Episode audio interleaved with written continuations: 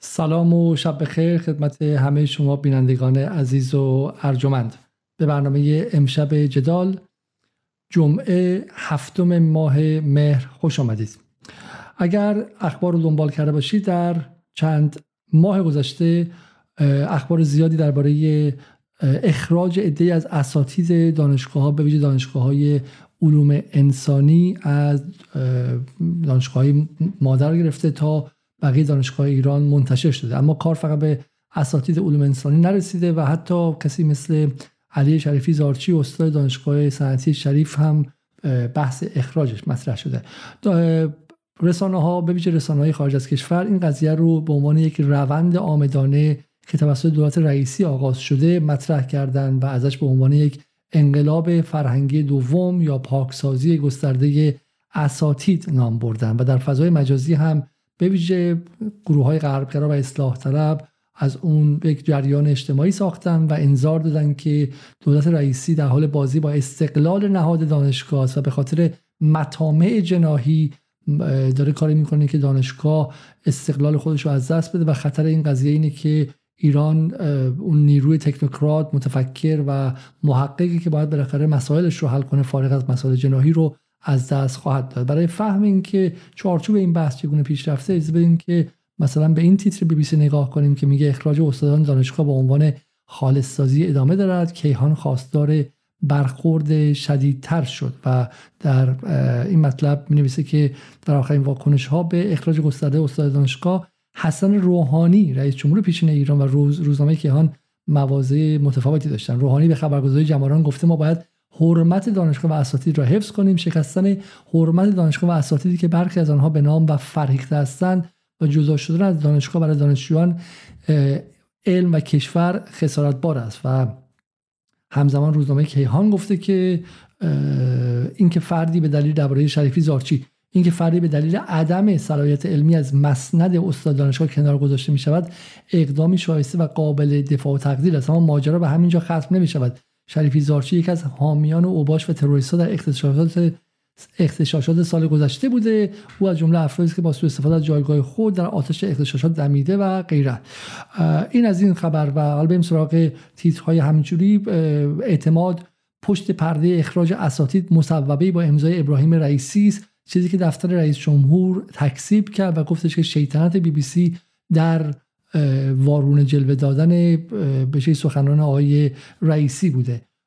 ایلنا اخراج و بازنشستگی اجباری برخی اساتید آزادی و استقلال دانشگاه ها را گرفتند ادامه تحصیل دانشجویان از سر بیکاری تا کسی صحبت از مسائل کشور می کند انگ وابستگی رو می‌زنند و این هم گزارشی است که خبرنگار ایلنا درباره درباره همین روند داده. روزنامه اعتماد در یک مقاله بسیار بلند بالا نام 59 نفر 52 نفر دیگه از اساتید اخراجی بازنشسته اجباری یا تعلیق و منفصل از تدریس را منتشر می کند و میگه موج دوم حذف اساتید به نام خالص سازی طی دو سال اخیر بیشترین حذف در دانشگاه های آزاد تهران علوم پزشکی تهران و علامه طباطبایی رخ داده. تعداد استادان حذف شده از نظام آموزشی در دولت 13 هم به 110 نفر افزایش یافته و در اونجا هم اسم تعدادی از اینها رو به این شکل در اون هفته آورده که داروش داروش رحمانیان آزین موحد حسین علایی از دانشگاه تهران علی شریفی زارچی شریف آمنه عالی و حمیده خادمی دانشگاه علم طباطبایی سید رضا صالحی امیری شهید دانشگاه آزاد روحام افغانی خراسکانی شهید بهشتی محمد رضا نظری نجات دانشگاه گیلان و در کنار افراد دیگری که نام برده. کار به شبکه های اجتماعی هم رسیده و کسی مثل معصومه ابتکار میگه که لیست از اسامی 58 استاد دانشگاه منتشر شده که گفته می شود در دولت سیزدهم اخراج یا تعلیق شدند شما رو به خدا انتقام ناکارآمدی و عدم موفقیت خودتان رو از دانشگاه نگیرید. برای رشد و اطلاع ایران به دانشگاه تراز جهانی نیازمندیم این نحوه برخورد با دانشگاهیان در تاریخ بی سابقه است. چیزی که البته بعضی از منتقدین خانم ابتکار در زیر نوشتن که یادآوری کردن که در سال 58 خود ایشون جز کسانی بوده که لیست اساتید اخراجی رو در اون موقع به به شکلی به کمیته انقلاب فرهنگی می‌دادن و این فراموشی و نسیان تاریخی در مورد خانم ابتکار تا حد زیادی عجیبه. علی شریفی زارچی خودش نوشته که در گروه های دانشگاهی سندی منتشر شد که نشان می‌دهد دولت رئیسی مخفیانه فرایند جذب 15 هزار عضو هیئت علمی همسو را به صورت سهمیه‌ای فوری و خارج از چارچوب علمی موجود دانشگاه آغاز کرده. این فاجعه یعنی مثلا تزریق 100 نفر به هر دانشگاه علوم پزشکی.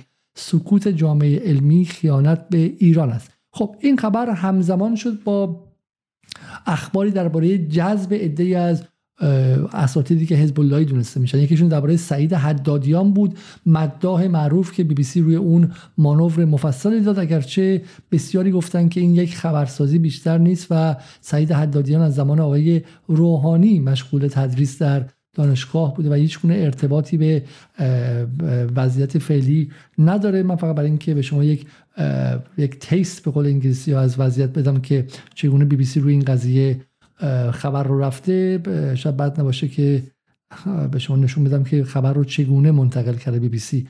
و همینطور هم نفر بعدی درباره درباره امیر حسین ثابتی بود که در جدال هم مهمان ما بوده. خبر مجری برنامه مجری برنامه جهان آرا که اخیرا از این برنامه استفاده داده و برای مجلس داره خودش رو گرم می‌کنه و رفته و استاد درس انقلاب اسلامی در دانشگاه صنعتی شریف شده. حالا این خبر بی بی سی رو می‌بینیم که میگه چرا تدریس سعید حدادیان نوح خان محبوب آقا در دانشگاه تهران خبرساز شد و نفر بعدی امیرحسین ثابتی بود که گفتن که شریفی زارچی ها اخراج میشن و امیر حسین ثابتی ها وارد میشن و حالا در اینجا خود ثابتی پاسخ داده که شاید بعد نباشه که بخشی از پاسخش رو ببینیم. میگه صبح امروز تعدادی از اکانت های فیک توییتر کانال های اصلاح طلب و ضد انقلاب پروژه مشترکی رو شروع کردن که چرا امیر حسین ثابتی قرار است از مهر در دانشگاه شریف درس انقلاب اسلامی رو تدریس کند.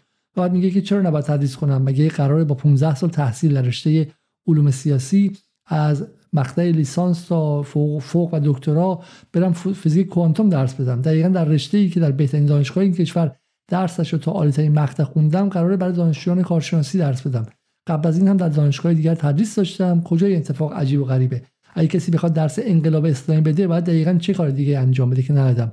و بعد در مورد مسائل صحبت می‌کنه. و و این هم به نظر میاد که حالا یه مقدار این تقابل تقابل بیشتر خبرسازانه است. اما در نهایت اگرچه بحث سعید حدادیان یا ورود امیرحسین ثابتی شانتاج خبری محسوب میشه اما بالاخره به نظر میاد که بعضی از اساتید دارن اخراج میشن و بعد پرسید که آیا این به تغییر دولت مربوطه یا اینکه به این مربوطه که در قضیه زن زندگی آزادی این اساتید از خطوط قرمز امنیتی نظام عبور کردن و غیره. فعاد ایزدی هم برای مثال در این وسط آمد و نشان داد که در خیلی از کشورهای دیگه حتی از در آمریکا و انگلیس هم این اتفاق اتفاق نادری نیست و اساتیدی که از خطوط قرمز امنیت ملی اون کشورها عبور کردن اونها هم شغلشون از دست داد. از نورمن فینکلشتاین معروف که می‌دونیم تا گمانم دیوید میلر استاد دانشگاه انگلیس بود که به خاطر انتقاد از اسرائیل شغلش رو از دست داد و فعاد ایزدی تعداد خیلی از اینها رو به شکلی لیست کرده و, و نشون داده. امشب درباره این قضیه می‌خوایم صحبت کنیم به همراه دو نفر از کسانی که خودشون دستی در قضیه علوم انسانی دارن و هر دو پژوهشگر علوم اجتماعی هستند با آقای امیر خراسانی که ایشون هم قبلا بارها مهمان جدال بودن و همینطور میسر مهدیار پژوهشگر علوم اجتماعی و استاد دانشگاه که خوشحالم که بالاخره در جدال میبینیمشون. سلام می‌کنم به هر دو دوست عزیز و خوش آمد میگم و تشکر می‌کنم که دعوت ما در جدال رو پذیرفتن. اجازه از آقای میسر مهدیار شروع کنم. آقای مهدیار شما نگاهتون به این قضایا چیست و گمانم بر اساس توییت ها و مسائل دیگه که نوشته بودید با کل قضیه مشکل نداشتید و معتقدید که اگر کسی به شکلی کلیت جمهوری اسلامی رو قبول نداره تا حد زیادی ریاکارانه است که بخواد در یکی از نهادهای نظام نهاد دانشگاه که بالاخره در قالب دولت ملت ایرانی تعریف میشه کار کنه حقوق بگیره و از اعتبارات و از امکاناتش استفاده کنه. اگر میشه بالا این اخبار بی بی سی و غیره هم دیدید. کمی اصلا موضع خودتون رو برای ما روشن کنید. بله به نام خدا. سلام عرض می‌کنم خدمت شما و آقای خراسانی میهمان عزیز و بینندگان گرامی. حالا قبل از اینکه وارد بحث بشیم بذارید یه تفکیکی بکنیم. ببینید کلا خب دانشگاه یه پایگاه سیاسی بوده برای بخشی از جریان های سیاسی ما و خب همیشه مثلا به جنبش دانشجویی و فعالان دانشجویی به عنوان یک پیاده نظامی که می‌تونن خیلی در واقع آزادانه تر و فعالانه تر ایده های سیاسی رو پیش ببرن نگاه می‌کردن. به خصوص از دوم خورداد به این سو عرصه دانشگاه محل در واقع یعنی کانون این حضور نیروهای سیاسی بود در قالب حرکت های دانشجویی و خب اتفاقاتی که در بعد از دوم خرداد افتاد. من از سال 79 در دانشگاه حضور دارم تا همین الان که در خدمت شما هستم و جریانات مختلف سیاسی و اجتماعی رو در دانشگاه ها دارم دنبال می‌کنم. این مسئله پاکسازی و خالصسازی اینها یه بار دیگه هم تو دولت آقای احمدی نژاد طرح شد که اونجا خب اساتیدی که یعنی آین نامه هایی تصویب شد که اساتیدی که به سن بازنشستگی می‌رسیدن دیگه نمی‌تونستن در دانشگاه ادامه یعنی حضور داشته باشن و تدریس کنن و بازنشسته می‌شدن. خب و این یک موج خبری خاطرم هست که در عواسط دهه 80 ایجاد کردن جریان اصلاح طلب در روزنامه هاشون و خب بعدا همین اتفاق البته در دولت آقای روحانی افتاد در همین دانشکده علوم اجتماعی دانشگاه علامه نزدیک 6 نفر از اساتید پیشکسوت بازنشسته شدن و خب صدایی هم از کسی بلند نشد. و خواهم اینو عرض کنم که بخشی از این پروپاگانداها و سر صداها در واقع پروژه های سیاسی است و خب این میطلبه که یه مقداری جدیتر راجعش صحبت کنیم. توی این حالا در واقع موج جدید تبلیغاتی یه مقداری باید موارد رو از همدیگه تفکیک کنیم اتفاقاتی که داره میفته یک مسئله بازنشستگی اساتیده که طبق آین نامه ها اساتیدی که به سن بازنشستگی می‌رسن نمی‌تونن در دانشگاه ها در واقع به صورت رسمی تدریسی داشته باشن. مگر اینکه مثلا استاد تمام باشن کسانی که استاد تمام هستن مثلا می‌تونن یه چند واحد رو خارج از در واقع اون برنامه رسمی که قبلا داشتن می‌تونن تدریس داشته باشن. و بقیه و حالا در رتبه های پایین تر دانشیاری استادیاری معمولا اساتید بازنشسته رو از برنامه آموزشی دانشکده ها کنار میزن پس یه بخش بازنشستگی اساتیده. مسئله دوم اینه که در این دو سه سال آخر دولت آقای روحانی یه اتفاقی که افتاد این بود که یک در واقع دولت یه برنامه با عجله ای رو شروع کرد برای جذب اساتیدی که خب نزدیک بودن به جریان سیاسیشون و بدون اینکه مراحل در واقع جذب چون می‌دونید که مراحل جذب یک عضو هیئت علمی نزدیک دو سال فرایند داره یعنی صلاحیت های علمی صلاحیت های عمومی استعلامات مختلف صورت می‌گیره تا عضو هیئت علمی وارد دانشگاه بشه. اتفاقی که افتاده اینه که در یکی دو سال آخر دولت آقای روحانی تعداد زیادی از کسانی که هنوز مراحل جذبشون کامل انجام نشده بود در واقع در دانشگاه ها جذب شدن و خب به هر حال دولتی تغییر می‌کنه نوع استعلام ها مصاحبه های علمی و صلاحیت های عمومی تغییر پیدا می‌کنه و احتمال قطع همکاری اونها وجود داره و خب دولت قبل هم می‌دونست که به هر حال وقتی شما به کسی درس در دانشگاه تعریف می‌کنید باش قرارداد موقت میبندید بعدا این قطع همکاریه می‌تونه به عنوان یه سوژه سیاسی باشه و یه بخشی از اینها رو در این چارچوب تحلیل کرد. در دانشکده علوم اجتماعی دانشگاه تهران که الان من چند وقت پیش دنبال می‌کردم بحث این بود که چهار نفر از اساتیدی که جدیدن اعضای هیئت که جذب شدن در واقع اون مراحل جذبشون تکمیل نشده و هنوز مجوزهای لازم از سمت مثلا سازمان اداری استخدامی یا سازمان برنامه بودجه طی نشده و دانشگاه در واقع بدون طی اون مراحل اینها رو به استخدام خودش در آورده براشون درس تعریف کرده و خب قطع همکاری قطعا براشون هزینه سازه. یه بخش دیگه در واقع کسانی که دچار رکود علمی شدن. یعنی در بین این هایی که اسامیشون نام برده میشه البته عرض کنم اون گزارش که روزنامه اعتماد داده بود و پنجاه نفر آورده بود که غلط زیاد داشت. حتی بعدا مشخص شد تعدادی از اون اسامی هستن فوت کردن در دوران کرونا یا مثلا بازنشسته شدن و همه اینها رو خب برای اینکه بتونن اعداد و ارقام بالا ببرن معمولا تو گزارش های ژورنالیستی میاد و بعدم تصحیح نمیشه.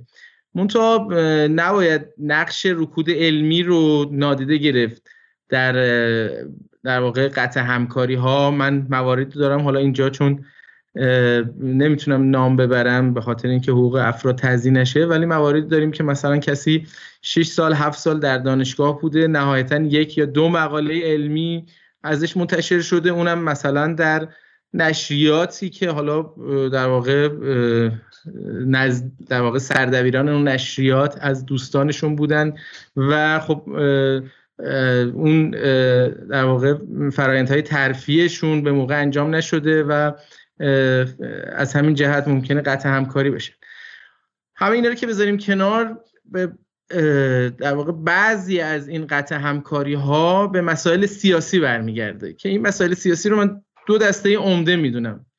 یه دسته در واقع اساتید یا اعضای هیئت علمی هستن که مخالف ممکنه مخ... حالا خیلی بخوام در واقع سریح و واضح بگم مخالف نظام سیاسی هستن ولی نسبت به کلیت در واقع چارچوب سرزمینی ایران علاقه دارن انتقاداتی دارن و این انتقاداتشون رو طرح می‌کنن در فضای عمومی. ولی این مراقبت رو نسبت به اون وحدت سرزمینی ایران و اون در واقع شرایطی که ایران درش قرار داره رو بهش توجه دارن و خب این بعضی اوقات خب مسئولان دولتی خب خیلی شاید تاب و تحمل این انتقادات رو ندارن و اینها رو قطع همکاری می‌کنن که من با قطع همکاری با این دسته از در واقع اعضای هیئت علمی مخالفم.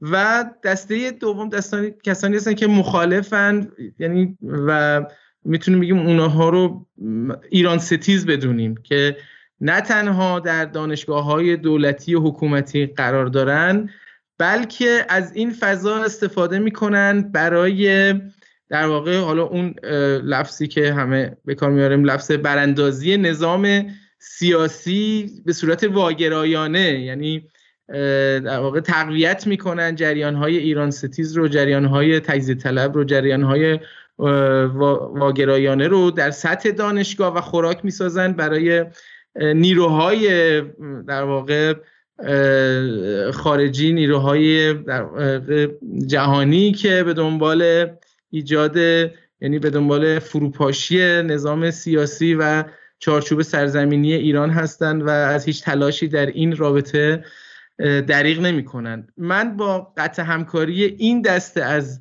این اعضای هیئت علمی البته موافقم. برای اینکه به هر حال ما باید بتونیم یک منطقی رو در در واقع نظام سیاسی خودمون داشته باشیم. چون به هر حال وقتی نظام سیاسی امکانی فراهم می‌کنه برای اینکه ایده های مختلفی در کنار هم قرار بگیرن و با هم دیگه وارد گفتگو باشن اینه که اون میز گفتگو اون شرایط گفتگو باید در واقع به رسمیت شناخته بشه و محترم شمرده بشه.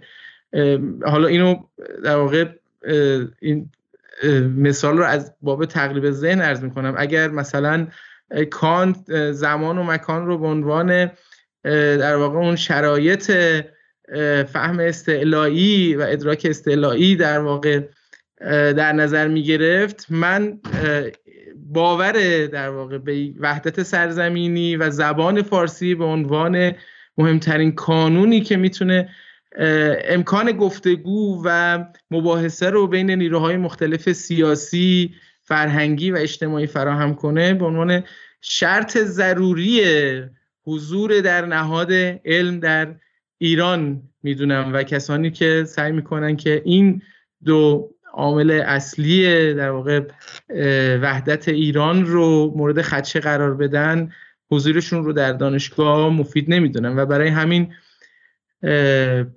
باید بحث کنیم راجب نسبت دانشگاه با امر ملی و راجب دانشگاه ملی. یه نکته دیگه هم عرض کنم. ببینید خدمت یکی از همین دوستانی که درگیر همین ماجرا بود چند وقت پیش در یه گفتگوی مناظره عرض کردم. علوم انسانی در این چلو چند سال گذشته کمترین میزان خدمات رو به نظام سیاسی داشته. و از اون طرف بیشترین سوژه های منتقد رو در دل خودش پرورونده. با این حال در این 44 سال گذشته که ما الان ده ها دانشکده علوم اجتماعی داریم ده ها گروه آموزشی داریم ماهانه ده ها میلیارد تومن نظام سیاسی برای در واقع تداوم حضور علوم اجتماعی و علوم انسانی در ایران داره هزینه می‌کنه.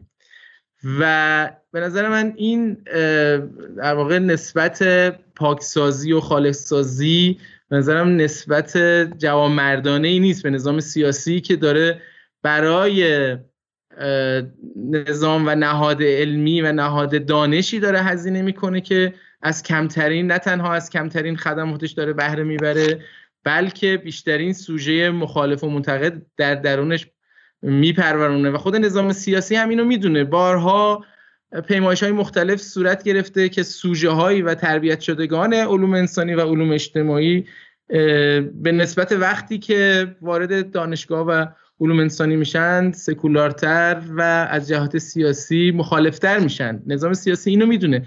ولی با این همه در این چلو چند سال در واقع تلاش کرده که این بستر رو حفظ کنه و براش هزینه کرده. و این هزینه ای که شاید خیلی جاهای دیگه می‌تونسته مثلا برای طبقات محروم استفاده کنه و مثلا اونها رو جذب نظام سیاسی خودش کنه داره این وسط هزینه می‌کنه و این نسبت ها به نظر من خیلی نسبت های روایی نیست. ببینید این علوم اجتماعی که الان هست در حال حاضر فقط یه جمله بگم و تموم کنم. ببینید علوم اجتماعی حاضر رو اگه دولت دستش رو از پشت علوم انسانی و علوم اجتماعی در ایران برداره چیزی از این علوم انسانی و علوم اجتماعی باقی نمیمونه. چون نمی‌تونه چون نمی‌تونه نه می‌تونه حل مسئله کنه نه می‌تونه مثلا مسئله ای از صنعت ما حل کنه نه مسئله ای از نظام اداری ما خیلی حل کنه. یعنی الکنه از جهت مواجهه با مسائل نظام مسائل ما. خیلی حالا تو بخشای بعدی واردش میشیم. فقط این جمله رو بگم که اگر جمهوری اسلامی در این چهار دهه دستش رو از پشت علوم اجتماعی و علوم انسانی بر می و حمایت نمی کرد چیزی باقی نمیموند و در واقع اصحاب علوم انسانی و اجتماعی باید متوجه این مراقبت دولت علوم انسانی و علوم اجتماعی در فضای ایرانی باشه. بسیار خب حالا این به شکلی این گزاره آخر یه مدار تحریک کننده است و گزاره به نظر من خیلی داغیه. من خودم هم تحریک شدم که بخوام باش وارد گفتگوشم ولی بذارین که قبل از اینکه حالا چون پایان برنامه‌تون بود آیه خراسانی هم تحریک شه که به این بخش جواب بده بزنین اول روی بخش اول صحبت کنیم. آیه خراسانی آیه مهدیار میگه که تا حد زیادی این بازی رسانه‌ایه. یعنی اساتیدی بوده که عمر علمیشون تموم شده بوده. اصلا باید بازنشسته می‌شدن درسته؟ اساتید بوده که به قول معروف از نظر علمی دیگه شایستگی نداشتن قراردادشون تمدید شه. همه اینها رو توی این فضای سیاسی کاسه کردن و به همه رو فاکتور کردن برای این بحث خالص سازی اون هم یک جنبه سیاسی دادن. یه موضوع دیگه هم این که خب بالاخره هر دولتی که میاد در مورد بحث دولت روحانی گفتم به صد خاص. دولت روحانی در این نهادهای دانشگاهی تا جایی که تونسته آدمای خودش رو تزریق کرده که وقتی که اخراجشون می‌کنن یا قراردادشون به سر می‌رسه و غیره بیان میگن ای داد ای هوار مردم کمک اینا اومدن این فاشیستا اومدن این اسلامگراها اومدن می‌خوان دانشگاه رو نابود کنن و غیره. اول در این قضیه صحبت کنیم که بعد گفتن که توی اعتماد از اون پنج نفر که گفته بودش تعدادشون اصلا چند فوت کرده بودن و اصلا ناموجود بودن. خب من به نظرم شاید بد نباشه که اول از اینجا شروع کنیم. درسته؟ از اینجا شروع کنیم که آیا واقعا با این گزاره یه مهدی شما موافق هستین یا نه؟ خب سلام. خدمت شما و حکیم رو می‌بینه. ببینید حالا من یه جوری دیگه بگم. این این خالص حالا اگه اسمش خالا سر اسمش که دعوا نداریم که. حالا بالاخره حتما حجم زیادی از این تبلیغات و بازی های جناهی و اینا هم هست. ولی ما فراموش نکنیم دانشگاه تو ایران هیچ وقت محیط گشوده ای نبودش دانشگاه از ابتدای انقلاب بخش زیادی از آدم رو ریختش بیرون. بعد یه عده رو گفتش که خیلی خوب اینا قرار باشن اینا قرار اساتید باشن اساتیدی باشن که در واقع انقلاب قرار رو شونه های اینا وایسته. بعد اتفاقی که افتاد همین بود. یعنی الان آقای مهدی میگن که خب اینا چرا سکولار شدن چرا لیبرال شدن؟ خب اینا از روز اول خیلی هاشون بچه حزب بودن. یعنی خیلی از اینایی که در واقع الان مثلا شما حالا نمونه مشهوری که ما می‌شناسیم آقای زیبا کلام دیگه خب؟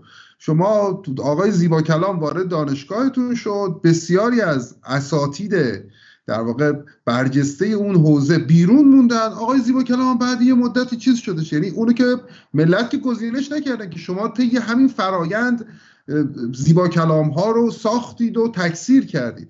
در نتیجه اتفاقا اگه اگر گلایه ای دارید به خاطر اینه که اتفاقا یه دیگه دست فرمونیه که چهل سال ادامه داره.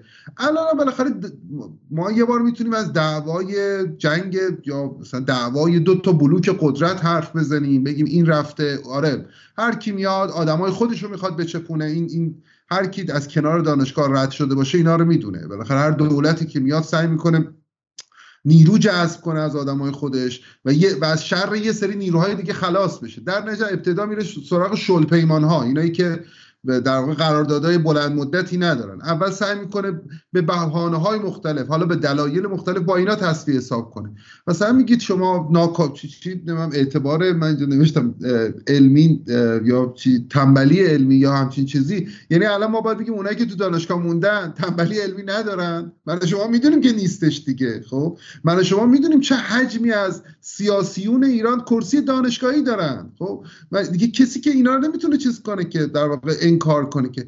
من شما می‌دونیم که رؤسای قوای ایران در واقع خیلی هاشون نماینده های مجلس وزرا اینا کرسی دانشگاه اینا پایان نامه هاشون هم خودشون ننوشتن. خب؟ من به عنوان آدم که پایان نامه می نوشتم یه موقعی توی ایران برای مسئولین ایران و کلی آدم دیگه هم بودن که اونا پایان نامه می نوشتن برای اینایی که مطمئنیم اونا نه تنها پایان نامه ننوشتن بلکه الان هم چیزی ازشون نیست. یعنی در نتیجه شما این که بگید که الان این سه نفر پنج نفر هر چه تعداد من راجبه واقعا خبرش یه چند موردی که دور برم هست حالا بهش می‌پردازم. مطمئنترم ولی راجبه این اخبار هیچ اعتمادی بهشون ندارم. ولی ما می‌دونیم این معیار معیار درستی نیست چون به محض اینکه شما بگید ما این تعداد اخراج شدن به خاطر ناکارآمدی علمی اون بچش اینه که خب این تعدادی که هستن لابد کارآمدی علمی دارن. یا اینها کار خاصی کردن. یا اینها مثلا تخم دو زرده ای دارن می‌ذارن. یا انت... کاری تونستن منتشر کنن. دستایی که خب می‌دونیم دیگه. یعنی اینا اینا چیزایی نیستش که من شما الان می‌خوام من بخوام ثابت کنم به کسی یا چیز شایدی. یه نکته دیگه هم ببین آقای این که دولت پشت علوم اجتماعی همه جای دنیا اینطوریه. یعنی تو امریکا هم دولت پشت دستشو دولت و این نهادهایی که مدام فاند میدن و پول میدن و اینها دستشو به محض اینکه از حوزه های فلسفه علوم اجتماعی انسانشناسی و نهادهای و دانش های مفهومی دانش هایی که بالاخره مربوط بخششون مربوط سیاست گذاری میشن بخششون مربوط به در واقع تولید مفاهیم جدید میشن ورداره خب اونجا میریزن. تو اروپاش هم همینه. یعنی اینا نهادهایی که اینا نوعی از دانشهان که از ابتدا برای میانجیگری بین نهاد دولت و جامعه خلق شده و همیشه در واقع یا یا دولت ها به صورت مستقیم مثلا تو اروپا خب خیلی از بودجه های وزارت, وزارت های علوم تو اروپا تخصیص پیدا می‌کنه به پروژه هایی که توی این دانشگاه هست. پروژه سر نمی‌دونم محیط زیست سر خانواده سر نظام سلامتشون و چیزهای شبیه به این. و خیلی وقتا احزاب این کارو می‌کنن. برای اینکه طرف می‌خواد دوره بعد که میاد بالاخره یه برنامه جدیدی برای سلامت داشته باشه برای نظام مالیاتیش داشته باشه برای عدالت اجتماعیش داشته باشه یا گفتار سیاسی جدیدی داشته باشه. و خب مثلا تو رشته‌ای مثل علوم سیاسی اینا بالاخره اینا چیز می‌خوان دیگه برای تینک تنکاشون آدم می‌خوان دیگه. اینا خب همیشه این این ماهیتا در واقع دولت در واقع دولت باید همیشه دخیل باشه. چون اگر این رو نپذیریم اون وقت مجبوریم به یک شاخه از علوم اجتماعی تن بدین که از اینهایی هستش که بی نهایت به صنعت نزدیکه بی نهایت به بازار سرمایه قرار باش می‌خواد نزدیک بشه و کارهای و, تقریبا مشاور بازار بشه. در نتیجه اینکه خب دولت چیزه خب دولت چون دولت باید اساسا پشتش بشه و کم بوده خب؟ یعنی چون دولت قوی دولتی که بتونه دانش اجتماعی چیز داشته باشه موسع و پروپیمون داشته باشه. در نتیجه من می‌خوام بگم یک این داستان مثلا ایران ستیز و اینا خب اینا مثلا من الان شما مثلا یه اسمی ببرید یا من یه اسمی ببرم مثلا بگیم این ایران ستیزه. خب ما الان به لحاظ رسانه ای ما درک کردیم که ایران ستیزه. یا مثلا جایی مشخص شده این ایران ستیزه. اینطوری که خب فردا یه موج رسانه ای را بیفته. چهار تا اکانت بنویسن فلان استاد ایران ستیزه. بالاخره مرجع تصمیمش کیه؟ کی قرار ثابت کنه که بگه که شما می‌خواید یکی رو از شغلش محروم کنید؟ خب؟ یه یه مرجعی باید باشه دیگه. بالاخره مرجعی که آدما بفهمن ایشون ایران ستیزه یا یه کار عجیب و غریبی کرده. در نتیجه اختلاف من با آقای مهدیار اینه که من اتفاقا معتقدم این جریان هر چیزی که می‌خواین اسمشو بذارید خالص سازی پاک سازی چه می‌دونم چه اتفاقا گستردگیش بسیار بیشتر از این دولته و چون گستر و سیاست شکست خورده ایه یعنی ما ما در انتهای سیاستی قرار گرفتیم که تمام آنچه آقای مهدیار به عنوان نقد طرح می‌کنه میگه کارآمد نیستن به درد نمی‌خوره که حالا اینا بحث توش. تمام اینا به خاطر اینکه خب این سیاست تو این چند سال ادامه پیدا کردش. تو دوره آقای احمدی نژاد به دانشجوها هم رسیده بود. یعنی مثلا دانشجوی ستاره اینا گفتن خب استادا کافی نیستن. دانشجوهایی که بعدا ممکنه دردسر واسه ما درست کنن اینا هم نیا خب اون موقع اون موقع دولت گردن نمی‌گرفت. یعنی من خاطرم هست آقای زاهدی وزیر آقای احمدی نژاد گردن نمی‌گرفت دانشجوی ستاره دار دیگه ما حضور خودمون دوستامون که نمی‌تونستیم این کار کنیم که بالاخره محروم شده بودن دیگه. اینا وارد دانشگاه نمی‌تونستن بشن دیگه. در نتیجه من به نظرم این چند تا نکته بسیار مهمه. یعنی کل اختلاف ما الان اینجاست که این روند در واقع نه روندی مربوط به یکی دو سال گذشته این انتهایی الان که ممکنه الان هم شدت پیدا کرده باشه اون طرف به لحاظ رسانه‌ای قوی تر باشه یا هر چیزی. بلکه یک روند چل ساله است. شما بهترین جریان های حوزه علوم اجتماعی رو توی دهه 80 دهه 70 بیرون دانشگاه شکل گرفتش. بهترین به لحاظ فکری نمیگم به لحاظ تولید من تولیدات دارم میگم خب؟ یعنی به لحاظ اثرگذاری دارم میگم. یعنی شما چه تو راستاشون چه تو چپاشون چه تو به لحاظ پژوهشی اینا کسایی بودن که بیرون دانشگاه شکل گرفت. به خاطر این نبودش که به خاطر این بود که اینا از دانشگاه رونده شدن. اینا هیچ وقت در واقع بازی داده نشدن دان... توی دانشگاه. آقای مهدیار می‌دونه ما توی دانشگاه خیلی وقتا متونی که توی کلاس میخوندیم به عنوان دانشجو میخوندیم متونی بود که اونا تولید کرده بودن یا ترجمه کرده بودن. یعنی منابع درسی بودش. در نتیجه من به نظرم این سیاست سیاست در واقع محدودسازی دانشگاه یا هر چیزی اسمش رو می‌خوایم بذارید سیاست شکست خورده سیاست ضد دولت ملی توی ایران ضد در واقع نهاد دولت توی ایرانه و ما اینجا اینجا به هر بهونه همیشه باید مقابل این سیاست بایستیم. حالا من تو بحث بعد توضیح میدم که سیاست بدیلش چی می‌تونه خیلی ممنون. ببینید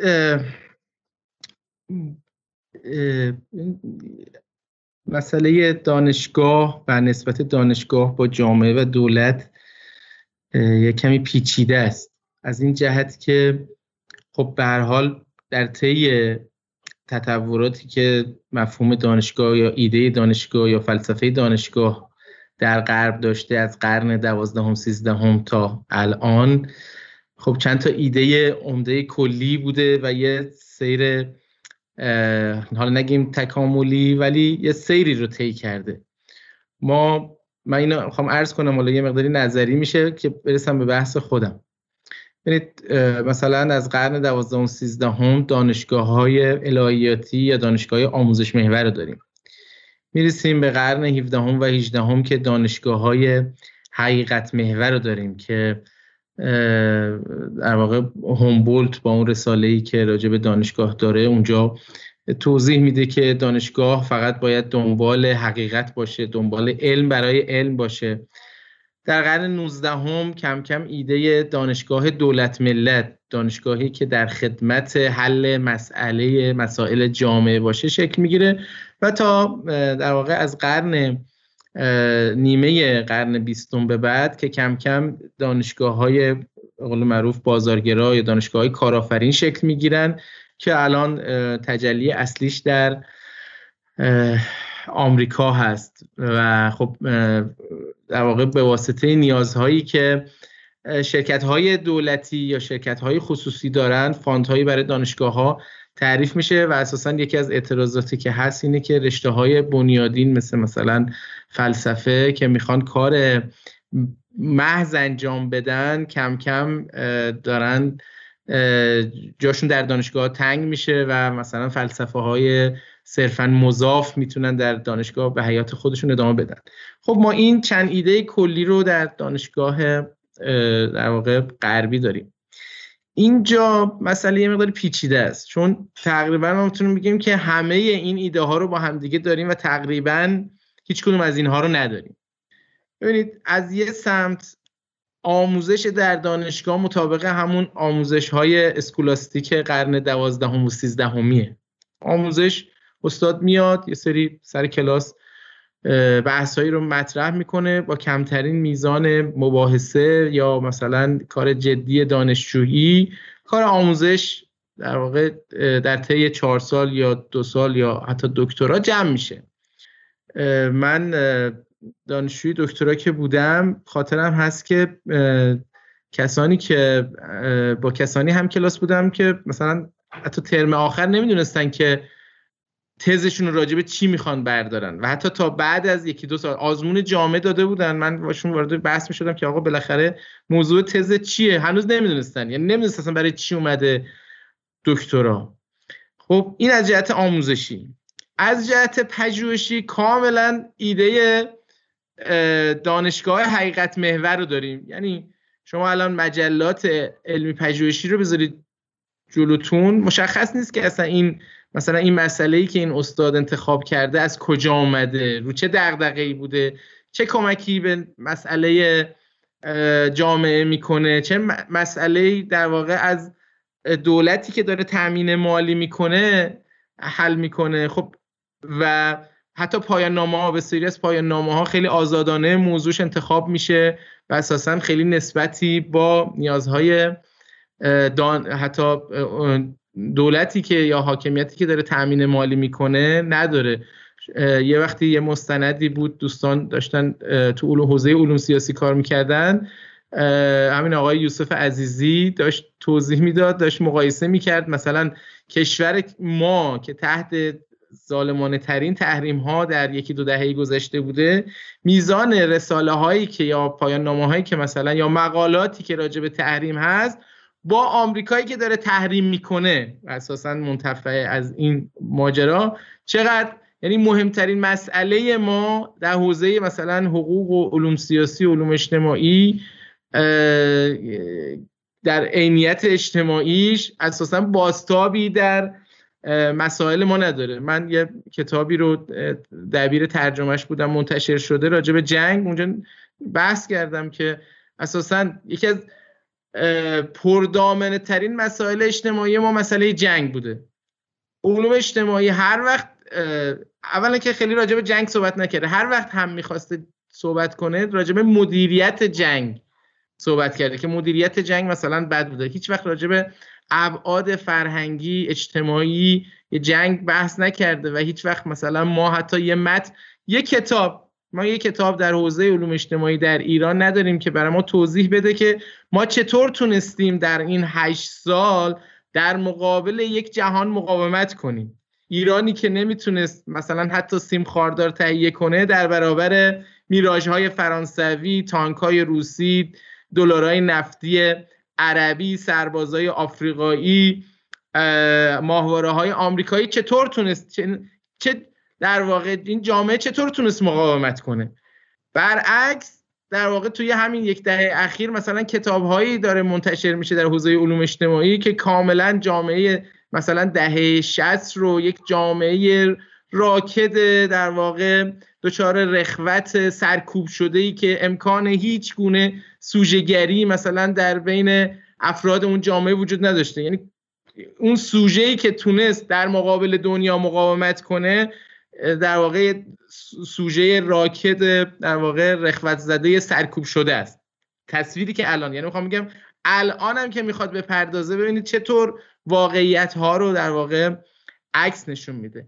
از اون سم در سالهای اخیر به کرات میشنویم که دنبال در واقع این هستن که دانشگاه باید مستقل بشه از جهت مالی و بتونه مثلا خودش رو فاند بگیره مثلا از جاهای مختلف. آین نامه هایی نوشته شده. حتی و این به خاطر اینکه اون ایده ها هیچ کدوم در واقع سر جای خودشون نیستن نهایتا شده به فروش صندلی در دانشگاه. دانشجوی نوبت دوم و شبانه بگیرن تا بتونن تامین مالی کنن به جای اینکه بتونن برن پروژه بگیرن. چرا؟ چون اساسا این دانشگاه نمی‌تونه ارتباطی با بوم خودش و دانش و در واقع مسائل جامعه خودش و مسائل حاکمیت خودش پیدا کنه. وقتی نمی‌تونه اون مسیر رو بره در نهایت به صندلی فروشی رو میاره. ببینید اینی که عرض کردم که می‌خوام بگم علا رقم همه این کش کردی هایی که دانشگاه داشته یا بگم بیکار کردی هایی که دانشگاه داشته در واقع نظام سیاسی حفظ کرد این چارچوبو.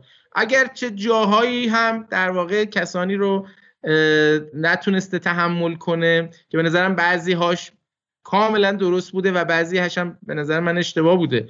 ما کسانی داشتیم مخالف بودن ولی دلسوز بودن مخالف دلسوز بودن و مخالفتشون از سر دلسوزی بود انتقاداتون رو مطرح می‌کردن و منم بارها عرض کردم که با قطع همکاری اینها مخالفم. ولی کسانی که دانشگاه رو در واقع به مسابه یک پایگاه براندازی برای خودشون می‌دونن باید باشون به نظرم برخورد بشه و نباید کسی که مثلا در جایی که یک حجمه وسیع سیاسی اقتصادی تبلیغاتی داره اتفاق میفته خوراک حداقل که خوراک تهیه کنه برای و یه برداری بشه در جهت بردارهای فشاری که داره به ملت ما میاد. من می‌خوام بگم که ببینید حالا من که به بحث در واقع خطوط اصلیش مشخصه. بذاریم حالا آیه خراسانی بهش برگرده. فقط قبل از اون من شاید بد نباشه که یک ویدیویی هم که هفته گذشته در فضای مجازی اومد رو نشون بدم و این ویدیو تا حد زیادی شاید نشون بده که فضا در چه وضعیه و حالا نگاه آقای خراسانی و نگاه آقای مهدی به این قضیه داشته باشیم. بریم که این ویدیو رو ببینیم و, و برگردیم. به نام ژن آزادی آزادی عدالت ملی حکومت. و به یاد سید جعفر پیشوری و قاضی محمد از پایاننامه با عنوان هویت ملی و هویت قومی در شهر معاصر ایرانی مطالعه موردی محمد شروع می‌کنم. با این حالا ما این رو دیدیم بالاخره میگه که در داخل دانشگاه تهران در دانشگاه مادر فردی اومده و دفاع و پایانامه خودش رو با یاد قاضی محمد و پیشوری شروع می‌کنه لباس چریکی پوشیده و بعدم حالا خیلی میگن که آزادی دانشگاه بعد رفته تو اینستاگرام خودش که دیگه عرصه عمومیه.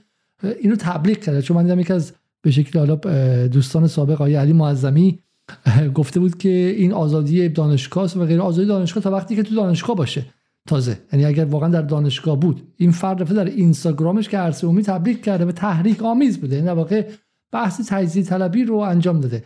و این ما داریم در مورد چنین چیزایی حرف می‌زنیم. یعنی واقعا یه خطوطی هم هستش که واقعا شکسته. و من حالا آیه خراسانی بحث رو کشون به 40 سال گذشته من بازم فکر می‌کنم که ما در 40 سال گذشته نیستیم در یک سالگی زن زندگی آزادی هستیم. و امروز که من با شما حرف می‌زنم 6 روز بعد از زمانی که قرار بود که زن زندگی آزادی در سالگرش یک بار دیگه ایران رو از بالا تا پایین در نوردد و من فهم می‌خوام اینو بگم که وقتی که در سال اشتباه نکنم در جون سال 2016 در ترکیه کودتای فتولا گلن اتفاق افتاد یا کودتای منتصب فتولا گلن اتفاق افتاد یک پاکسازی خیلی عظیمی شد در سطح مدارس. خب این گلن خیلی روی مدارس و شبکه مدارس اسلامگرایانه نقش داشت و غیره. حدود 150 هزار نفر اخراج شدن. از جمله چندین هزار استاد دانشگاه که در لندن من بالا بسیارشون رو دیدم و دیگه اینا فقط اساتید دانشگاه نزدیک به فتل گلن نبودن. اغلب اساتید دانشگاه چپ هم باز به شکل اخراج شدن فمینیست ها اخراج شدن احزابی که نزدیک مثلا بودن یا سمپاتی خیلی دورادور از احزاب کرد و DHP داشتن اخراج شدن. کسایی که یه موقع گفته بودن بعد پککر رو اعدام نکنین اخراج شدن. کسایی یعنی اردوغان از اون قضیه استفاده کرد و یک پاکسازی مفصل کرد. چندین هزار نفر رو که اصلا قابل مقایسه با الان اتفاقی که از نظر ابعاد در ایران افتاده نیست. به همین شاید بعد نباشه از آقای خراسانی بپرسیم که آیا اصلا قبول داره که در چنین شرایط خاصی یک سال بعد از یک بحران امنیتی خیلی جدی برای ایران و برای جمهوری اسلامی آیا اصلا نظام سیاسی حق داره که چنین ترسی داشته باشه از نهاد دانشگاه نهادی که از توش شعارها اومده بیرون و حالا همین الان هم خیلی میگن میگن که نگران نباشید که خیابان رو از دست دادش. زن زندگی آزادی چون روزی که دانشگاه شروع شه دانشگاه سنگر به زمین نشاندن جمهوری اسلامی خواهد بود. برای همین در چنین شرایطی من می‌خوام آیه خراسانی حالا بحث انقلاب فرنگی اول و چل سال و کارنامه سیاه جمهوری اسلامی در مقابله با علوم انسانی لحظه کنار بذارن و یه مقدار به این زمان خاص بسنده کنیم و انضمامی کنیم قضیه رو. بفرمایید خراسانی. خب ببینید اولا خب ما هم تو آقای اردوغان خواست قدرت بسازه بهونه کودتایی شکل گرفته حالا چیز و برای اینکه اون قدرت رو بسازه یه بار پاکسازی کرد. من فکر کنم یه بار موقع انقلاب فرهنگی این اتفاق افتاد دیگه برای اینکه دولت مرکزی شکل بگیره. گفت این نیاد اون نیاد. آقای این دوستانی که خب خیلیشون اصلاح طلب شدن بعدن خیلیشون برگشتن. اینا رو جذب کردن دیگه. یعنی ما اتفاقا ما هم این کاری کردیم. بعد شما اگه خطرات امنیتی از این دست رو مگه اینکه هی به هی بخواید یه لحظه رو خیلی زیادی بزرگ کنید. خیلی خب ما, ما می‌تونیم بگیم الان 88 دولت مرکزی حق داره بترسه چیز کنه یه درو بیرون کنه. الان 98 شده الان فشار حد اکثریه الان امریکا داره پوستمون رو می‌کنه خیلی وضعیتمون وخیمه بازم حق داره چیز. اینکه ته نداره که خب؟ یعنی اینکه ته نداره. این کشور خطر امنیتی همیشه داشته تو زمان جنگش هم خطر امنیتی داشته بعد جنگش هم خطر امنیتی داشته. الان هم الان هم خطرهای امنیتی داره. در نتیجه می‌خوام بگم این این استدلال انتها نداره. یعنی استدلالیه که شما همیشه تو هر شرایطی برای هر چیزی می‌تونید بیارید. بعد یه مقدار به این موارد نگاه کنید مثلا ما این آقایی که در واقع آقای دکتر امیدی که سر آموزش تو ایران کار کرد. خب این چه رفتی به زندگی آزادی داره؟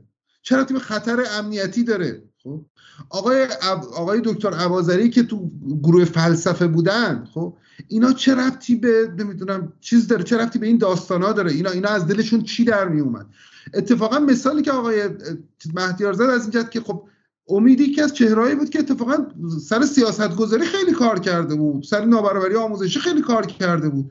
رو چه حسابی؟ یعنی بالاخره بالاخره ما به عنوان آدمایی که دنبال می‌کنیم نفهمیدیم چی شده.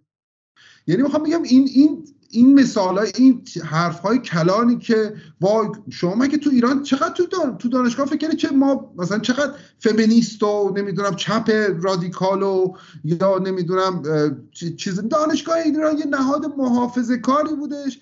که مثلا یه سه چهار تا سلبریتی داشتش یه بخش زیادی از این سلبریتی ها اصلاح طلب بودن. و بقیه شدن که اومد صدایی ازشون در نمی اومده که. یعنی چه رفتی به دانشگاه ترکیه داره؟ چه رفتی دارن اینا با هم دیگه؟ خب یعنی می‌خوام بگم خیلی اون قشر دانشگاهی که مثلا شما بگید نمی‌دونم مثلا اینا واقعا می‌تونن خطری باشن یا یا یا نامشهودن یا خیلی خب اندک از آقای مهدیار همین رو بپرسم که بخوره بس مشخص شه آقای مهدیار اخراج امیدی یا به شکلی آرش عبازری چه ربطی به بحث امنیت ملی داره؟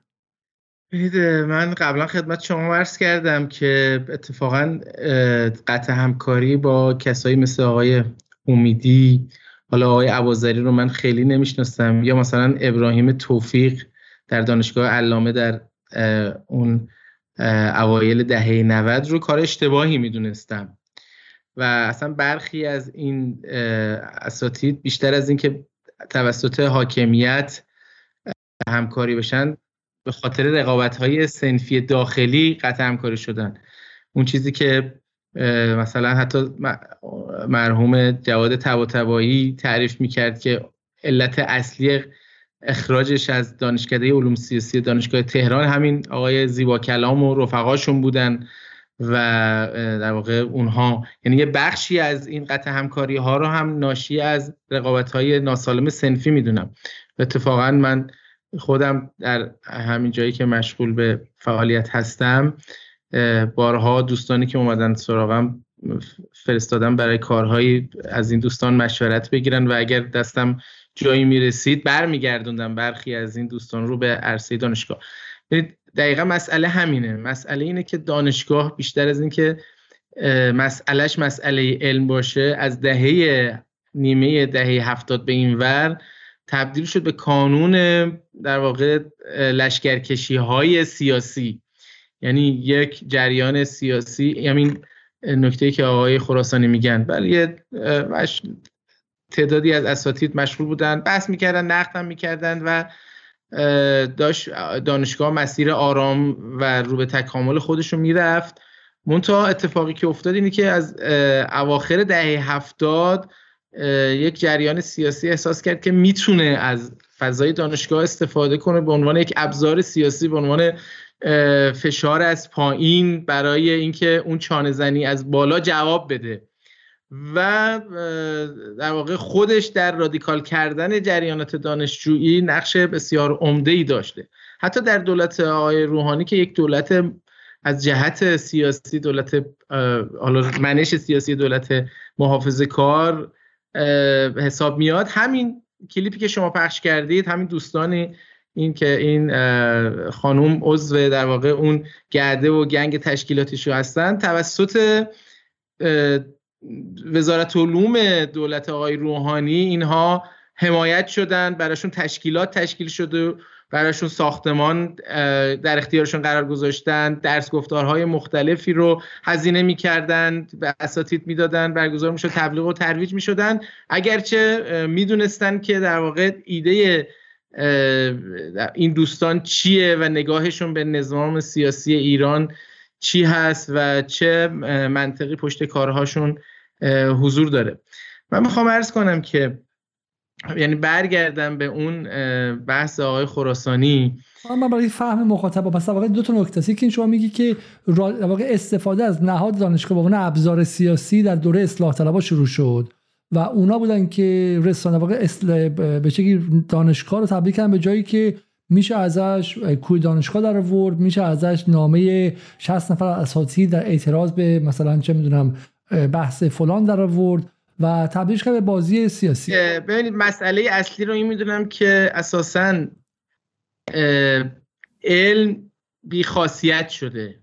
ببینید یعنی علم جایگاهی پیدا نکرده در منطق کلی نظام سیاسی ما.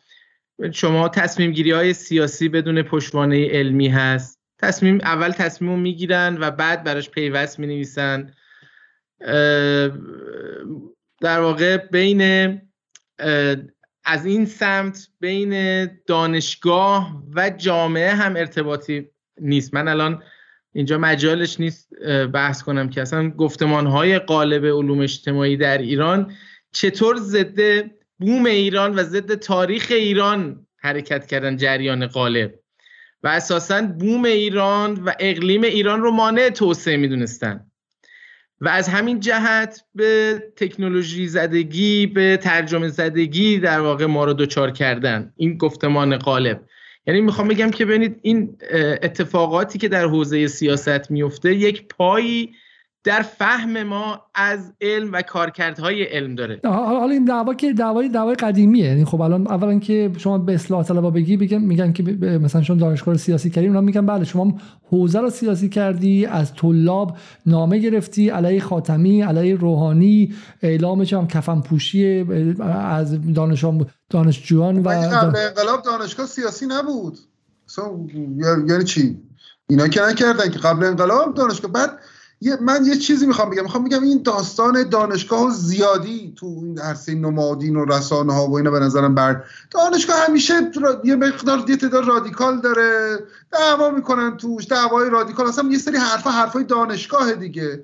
و آدمای بیرون سیاست هم بلوک های سیاسی هم یار می‌گیرن از اونجا و این چیز خیلی عجیب و غریبی نیستش مسئله اینه که دقیقا ببینید مسئله اینه که تا وقتی در داخل دانشگاه باشه این مسئله نیست. مسئله اینه که از این به عنوان یک در واقع بردار نیروی بیرون از دانشگاهی استفاده میشه. آقا مگه الان این دموکرات مسیحی ها تو مثلا مثلا یه سری دانشگاه مال دموکرات مسیحی هست. یه سری دانشگاه نمی‌دونم مال چه می‌دونم حزب حزب نمی‌دونم جمهوری خواهی. یعنی سنت جمهوری خواهی دارن. یه سری دانشگاه یعنی این این پیوستگی مال مال همه جاست. تو هندش هم هست خب؟ یعنی توی خب من همین رو دارم عرض می‌کنم که این پیوستگی باید در جهت منافع ملی باشه. همونجا هم اگر این پیوستگی خلاف منافع در واقع ملی باشه خلاف امنیت ملی باشه باش برخورد میشه. و همین سادگی نیست. یعنی این پیوستگی که خوبه. اتفاقا منم می‌خوام میگم که این دانشگاه باید یه پیوستگی با مسائل و مشکلات جامعه خودش داشته باشه و بتونه نسبت به اون واکنش درست نشون بده. اصلا نقد کنه نظام سیاسی رو نقد کنه فرهنگ عمومی رو نقد کنه نمی‌دونم جاهای نگاه کارکردی داشته باشه کمک کنه به حل مسئله. مثلا اینه که این اساسا در مقابل جامعه ایرانی قرار می‌گیره و این اینجاست که خطر آفرین میشه. اینجاست که همسو میشه مثلا از دل این دانشگاه مثلا درخواست حمله نظامی به ایران میشه و جریان دانشجویی براش فضا سازی می‌کنه. شما ببینید به محض اینکه شما الان رسانه های هم رسانه هایی که نام بردن آقای علیزاده فقط منتظرن که مثلا اینجا یک دانشجوی همین پروپاگاندایی که علیه من را افتاد سه نفر چهار نفر در یه دانشکده می‌تونن مثلا یه متنی بنویسن و این متن فرداش از مثلا اینترنشنال منتشر بشه و بعد همه برای من بفرستن که آقا اونجا داره چه اتفاقی میفته. ببینید این مسئله پیوستگی با مسئله پیوستگی یک جریان هایی در داخل با رسانه های ضد ملی و ضد ایرانی. غربی. حرفی مثلا درباره صهیونیستا بزنی راجع به اسرائیل بزنی. نمیاد کار یه بنیادی هست. کارش هم رسانه اسمش از بنیاد قناری. خب؟ شما رو می‌بره همین باز, باز, باز چیز می‌کنه. کمپین شرمساری براتون راه میندازه. یعنی می‌خوام بگم اینج... توی غرب هم اینطوریه. یعنی یه سازوکارهایی وجود داره که میان شرمسار می‌کنه من الان کاری به ما داریم راجع به سازوکارها حرف می‌زنیم راجع به درست و غلط و اینکه حق بوده یا حق نبوده اینا حرف نمی‌زنیم. یا نمونه خیلی برجستش آقای جردن پترسون که دیگه الان مثلا چه می‌دونم چهره خیلی چیز راستاست و رسانه راستاست و اینا. این توی دانشگاه در واقع دانشگاه ها رو دانشجوها رو آنتریک می‌کرد که علیه استادای چپگرا ایمیل بزنن به دانشگاه. در نتیجه یکی از شیوه هایی که استادا رو شما می‌تونید زمینگیر کنید و باعث بشه که باهاشون دانشگاه هایی دیگه قرارداد نبندن اینه که یه عده دانشجو داشته باشه ایمیل بزنید واسه چیز علیهشون. می‌خوام میگم اینا موارد اینا چیزهای استثنایی نیست یا چیزهای خیلی شاز عجیب و غریبی نیست. این درجه مخالف فعالیت مدنی نیستم و اگه کسی بتونه مثلا از این تکنیک های مدنی استفاده کنه برای پیشبرد اهداف سیاسی در واقع در دانشگاه. مشکلی رو مشکلی نمی‌بینم از این جهت. من خودم کسی هستم که سعی می‌کنم اگر یعنی واکنشم خیلی سریح و شفاف در فضای مجازی باشه به جای اینکه بخوام مثلا فشارهای از سمتهای دیگه بیارم. خیلی واضح حرفم می‌زنم نقد می‌کنم و اعتراض می‌کنم نسبت به چه می‌دونم پروژه بازی ها نسبت به فسادی که ممکنه در دانشگاه در علوم اجتماعی وجود داشته باشه و از ایناش هم پرداخت کردم. مسئله اینه که این ببینید این که در این یه بخشی این فعالیت های مدنی سیاسی مخالفت های بخشی از جریان دانشگاهی باشه از غذا خوب هم هست و کمک می‌کنه حتی به رشد نیروهای در واقع حالا اسمش رو چی بذاریم؟ محافظه کار ارزشی و یا طرفدار دولت. منتها مسئله اینه که این کلیت فضای دانشگاه رو اشغال کنه و کل دانشگاه بشه این. ببینید در همون جا جریان من یه وقتی نوشتم که اصلا ما جنبش دانشجویی داریم داریم. بحثم اونجا این بود که وقتی میگیم جنبش دانشجویی دانش جنبش ممتنی بر یک خداگاهیه. و این خداگاهی باید در نسبت با دانشگاه در واقع تعریف بشه. و یه اصالتی در واقع. اگر مثلا می‌بینیم که جنبش دانشجویی 1968 مثلا تحولات عمده ای در فرانسه در اروپا و آمریکا ایجاد کرد به خاطر اینکه از دل یک منطق خداگاهی از دل یک تطورات علمی و در واقع فلسفی و در واقع فرهنگی فرهنگی بر اومده. اینجا اینجا از غذا بله. اینجا از غذا این در واقع جریان های تقلبی چه می‌دونم پلاستیکی رخ میده که امروز برای دولت برای رای آوردن دولت روحانی دستبند بنفش میپوشن میان. و فرداش علیه خصوصی سازی آموزش و کالایی سازی آموزش تجمع برگزار می‌کنن ببینید مسئله اینجا اینه یعنی این ما با اینا رو نباید شما با مثلا جریان جنبش دانشجویی در آمریکا و فلان جا مقایسه کنید. اینجا اینجوریه که امروز در نقد سلبریتیز پروژه می‌گیرن از نهادهای دولتی و فردا همون سلبریتی ها رو سفیدشویی می‌کنن. مسئله اینجا اینه یعنی این اصالت خودش وقتی از دست میده خیلی راحت تبدیل میشه به یه سوژه ضد در واقع ملی. آقای خراسانی این جنبش دانشجویی اصیل نیست. جنبش دانشجویی یه پاش توی ایران اینترنشنال یه پاش توی به شکلی توی دانشگاه خارجیه. و بعد شما حالا آیه مهدیار با جنبش های فرانسه و انگلیس اینا مقایسه می‌کنه میگه اینا خیلی جناح زده هستن. تو الان چه می‌دونم به شکلی اصلا به جنبش دانشجویی چه رفتی داره که از امضا نشدن برجام و FATF مثلا اعلام نگرانی کنه و غیره.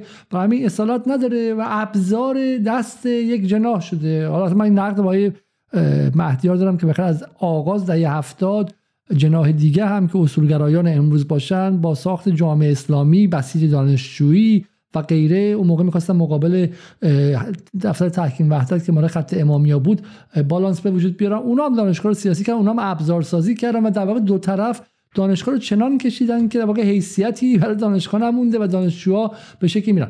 آقای خراسانی میگه که این طبیعیه. مثلا من تو انگلیس هم دیدم که هم دانشجویان لیبر و کارگر هم دانشجویان محافظه کار کارگر جوان محافظه کار جوان. همه از دل دانشگاه میان بیرون و کار سیاسی تو دانشگاه و بعدم میرن توی اونجا مثلا نماینده مجلس میشن برن نخست وزیر میشن و غیره. حالا آقای خراسان جواب شما مهدیار چی که اینا اصالت ندارن؟ یک و دوم که ایران درگیر هنوز درگیر نوز گرفتن دولت ملتشه.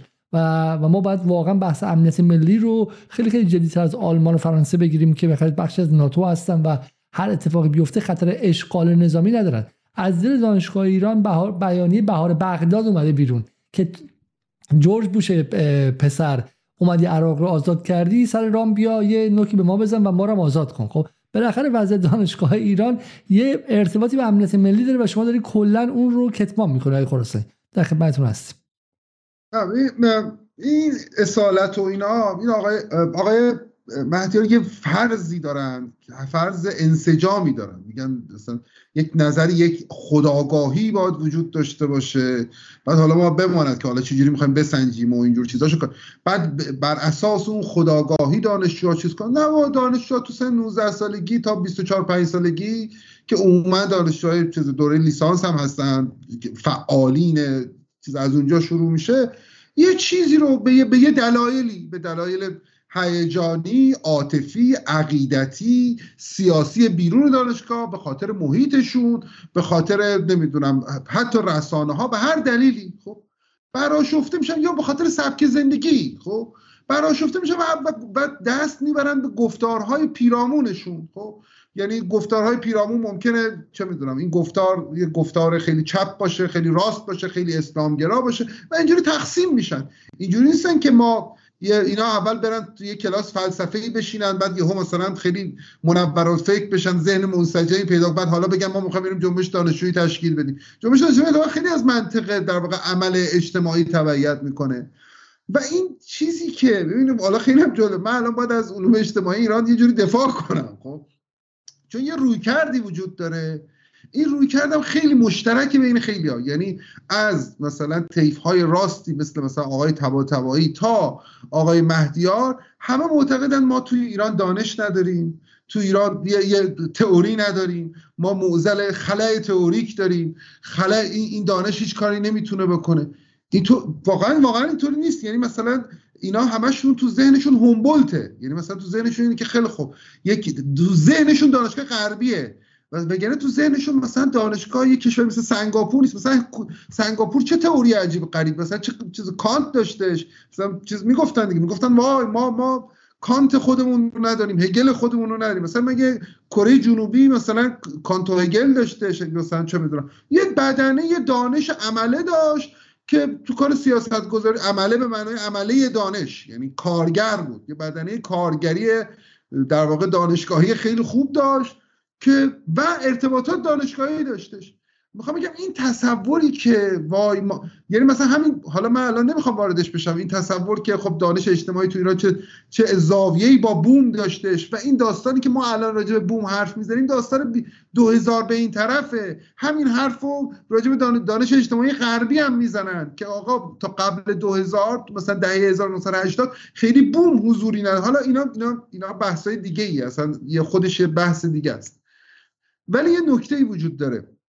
ببینید من می‌فهمم امنیت ملی رو و می‌فهمم که دانشگاه به عنوان نهادی که در خدمت دولت سازیه خب باید در واقع با افق امنیت ملی اونجا پیش بره. ولی الان دعوا سر امنیت ملی نیستش. دعوا سر تفاسیر حداقلی و حداکثری از امنیت ملیه. خب یعنی دعوا این که من من که در واقع ما راجع به اصلش که حرف نمی‌زنیم که.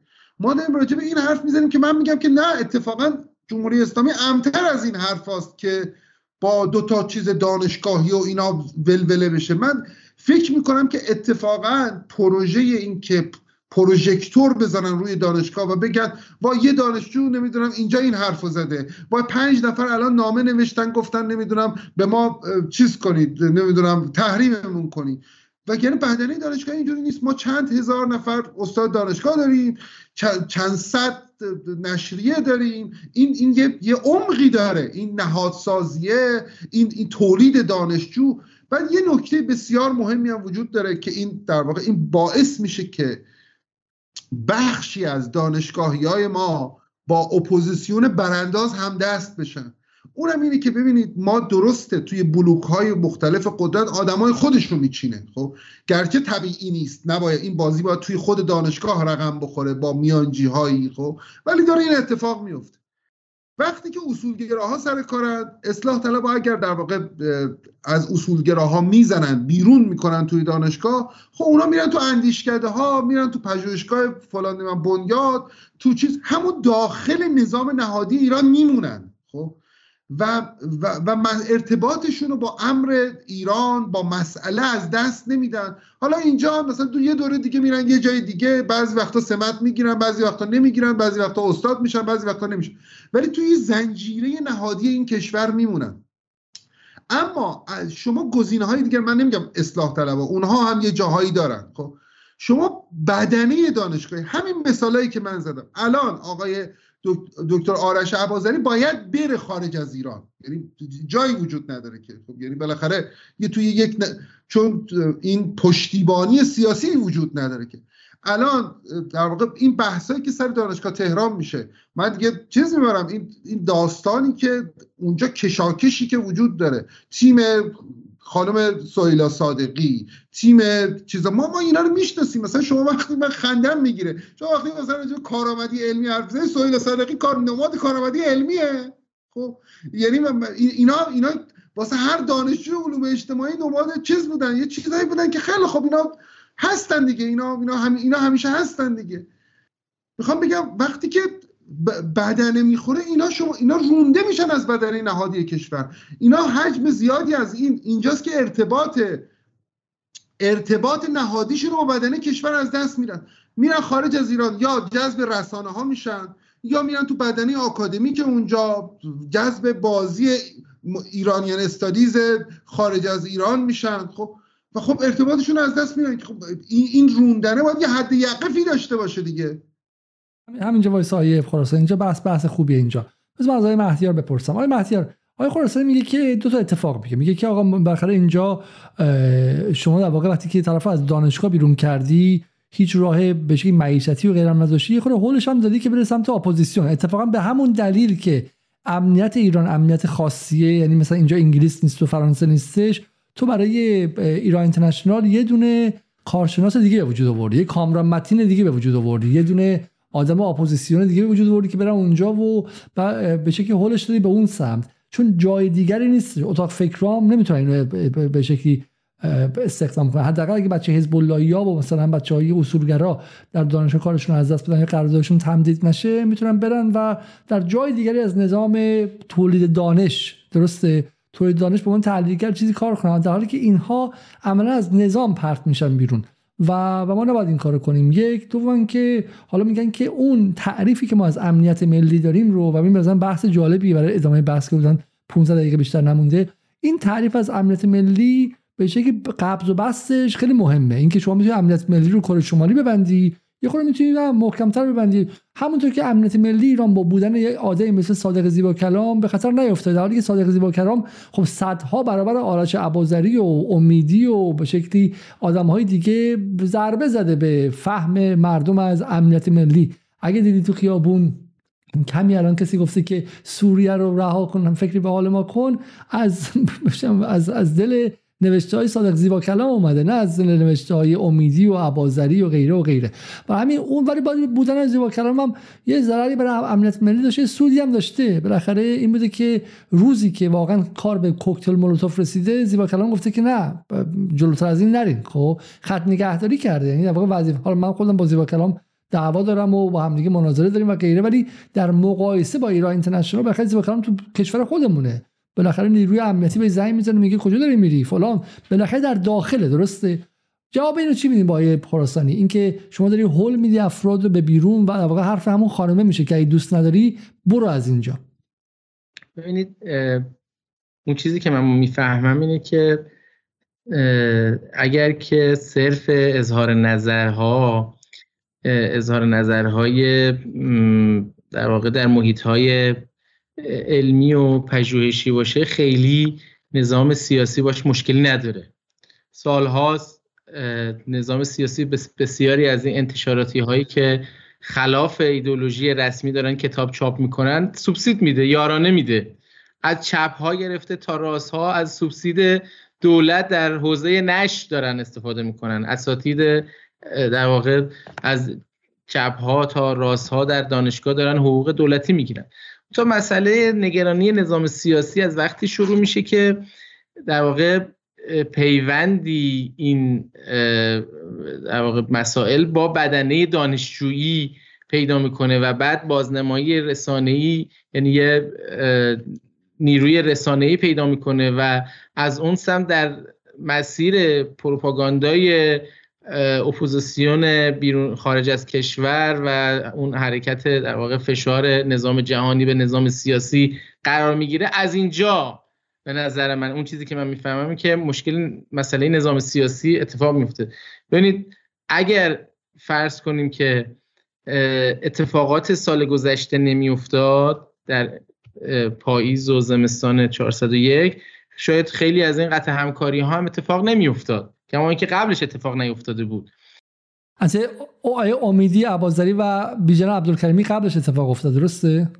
حالا بیژن عبدالکریمی که مسئلهش نمی‌دونم. مثلا همین آقای امیدی که گفتن یه اشتباهی بود که به نظرم شخص خود ایشون کرد. یعنی در دانشگاه علامه مسئلهش داشت حل می‌شد سریعشون از اونجا در واقع انصراف داد رفت دانشگاه تهران بهش یه قولایی داده بودند و اونجا فرایند جذبش تکمیل نشد و خورد به دولت جدید و خب این که از یه دانشگاهی انصراف داده و اومده اینجا خودش یه در واقع سوء تفاهمی رو ایجاد کرده بود. وگرنه من نظرم قطع همکاری ایشون توجیهی نداشت. از این جهت اتفاقا یکی از اساتیدی است که به نظرم حضورش در دانشگاه مفید هست. خواهم این ارز کنم که ببینید ما باید بدونیم که بر... این قبول داری که اون چیزی که حالا با خراسان هم گفت قبول داری که حالا این نگرش که باید یه مقدار به شکلی امنیت ملی رو یه مقدار تنگتر بگیریم و ما خیلی باش من شخصا در جدال باش مخالفت ندارم خب؟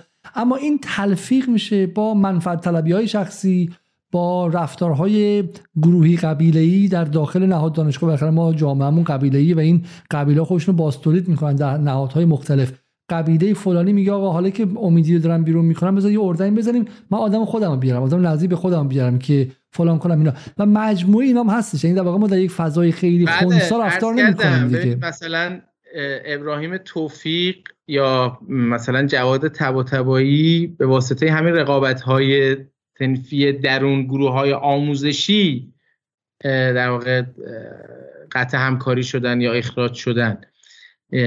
می‌خوام بگم که اون بلبشویی که ما در ایده دانشگاه داریم که نمی‌دونیم از دانشگاه چی می‌خوایم نظام سیاسی نمی‌دونه تکلیفش با دانشگاه مشخص نیست. اگر واقعا مثلا به دانشگاه کارآفرین اعتقاد داره همونجوری که آقای خراسانی گفتن خب در واقع وصل کنه که این فرایند ارتباط اتفاق بیفته. و اون وقت این نگرانی پیش نمیاد. اگه دانشگاه مثلا دانشگاه کارآفرین باشه دانشگاه بازار باشه خب از این دانشگاه از این پروژه کنار زده میشه میره اون پروژه و جاشو پیدا می‌کنه.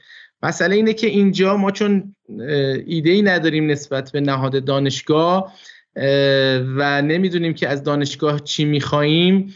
برای همین نمی‌دونیم که از دانشگاه مثلا کار آموزشی می‌خوایم. از دانشگاه کار پژوهشی آزاد می‌خوایم. از دانشگاه به مسابقه یک نهاد روشنفکری می‌خوایم استفاده کنیم. از دانشگاه برای حل مسئله می‌خوایم استفاده کنیم. حالا تو آمریکا تکلیفش مشخصه. حالا شما میگید من فکرم تو ایران تکلیفش مشخصه. بالاخره تو همین دانشگاه شریف خب بالاخره حالا برخلاف پروپاگاندایی که انجام شده من این رو به آقای خراسانی هم بگم این رو. برخلاف پروپاگاندایی که انجام شده یه شریفی شریفی زارچی بود که به صورت استثنایی با به شکلی با نظم آموزشی به مشکل خوردش و بقیه نخوردن. و همین نشون میده که در دانشگاه شریف رو نظام سیاسی می‌دونه ازش چی می‌خواد. من به عنوان به عنوان کسی که اونجا درس خوندم می‌دونم که اگه شما موشکی امروز داری بخشیش رو مرهون به شکلی دکتر معصوم نیا هستی که اونجا راهبری رو انجام داده توی بحث کنترل دانشگاه برق شریف.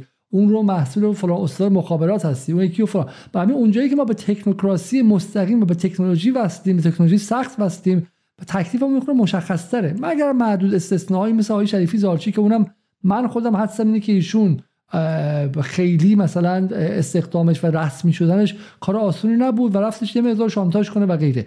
بحث سخت علوم انسانیه. اونجاست که ما نمی‌دونیم چی می‌خوایم. و بذارید من حالا خود نقش بی بی سی رو بازی کنم. بی بی سی ادعا می‌کنه که جمهوری اسلامی اصلا با نهاد دانشگاه به عنوان نهادی که مدرن سازه. حالا اصلا اصطلاحات من نیستش بزنین اصطلاحات حالا این خود اینا رو بیارم. مدرن ساز از تفکر انتقادی غربی میاد بیرون و کسی مثل سوژه غربی مثل دانشگاه نهاد دانشگاه به ذات خودش. برای همینه که جمهوری اسلامی ازش احساس خطر می‌کنه گمان می‌کنه که همونطور که در انقلاب 57 دانشگاه نقش داشت اینجا می‌تونه نقش داشته باشه. نهادهایی که انقلاب 57 ساختن جمهوری اسلامی از به قول بی بی سی بهشون مشکوکه از جمله نهاد سندیکای کارگری که اعتصابات نفت شهریور 57 رو رقم زد از جمله خود دانشگاه و غیره و غیره. شما فکر بالا بخیر ما در واقعیت هم داریم که سال 89 گمانم آقای خامنه ای گفتن که علوم اسلا... انسانی اسلامی ما می‌خوایم علوم انسانی فعلی غربی و غیره. این اصلا شما قبول دارین گزاره رو؟ چون تصویری که الان با خالص سازی دارم میدن اینه. این جمهوری اسلامی اصلا با دانشگاه دانشگاه علوم انسانی مخالفه اندیشه آزاد و انتقادی رو نمی‌خواد. یه اندیشه خیلی کلیشه‌ای می‌خواد و برای همینه که داره از این قضیه استفاده می‌کنه خالص سازی کنه. ولی بالاخره بعد از 42 سال من گمان می‌کنم اینطور نباشه. برای اینکه جمهوری اسلامی هم در کلیه جمهوری اسلامی که وجود نداره که. ولی بالاخره من تمام کنم اینو بالاخره جامعه شناس رو فهمیده که ما لازم داریم برای مقابله با بحث آسیب های شهری و بحث معتادین و بحث مثلا چم حاشیه نشینان و غیره. و به نظر میاد که نگاه ما نگاه سال 58 59 60 دیگه نیستش. ما در علوم انسانی هم متخصص جامعه شناسی و علوم اجتماعی هم می‌خوایم. برای همین این تصویری که بی بی سی داره می‌سازه یه مقدار روی انگاره هایی که ما از انقلاب فرهنگی اول داریم داره سوار میشه. ولی گمان می‌کنید که آیا اصلا نظام هنوز اون مشکل سال 59 60 رو با علوم انسانی داره یا نداره؟ ببینید همون حالا چون بحث 59 60 شد در خود 59 60 یعنی از 57 که انقلاب پیروز میشه تا 60 که انقلاب فرهنگی شروع میشه اون دو سال اتفاقا فضا یعنی نظام سیاسی فضای بازی ایجاد می‌کنه نه فقط در دانشگاه. در رسانه در صدا و سیما مثلا میاره گروه های مختلف با همدیگه مناظره می‌کنن.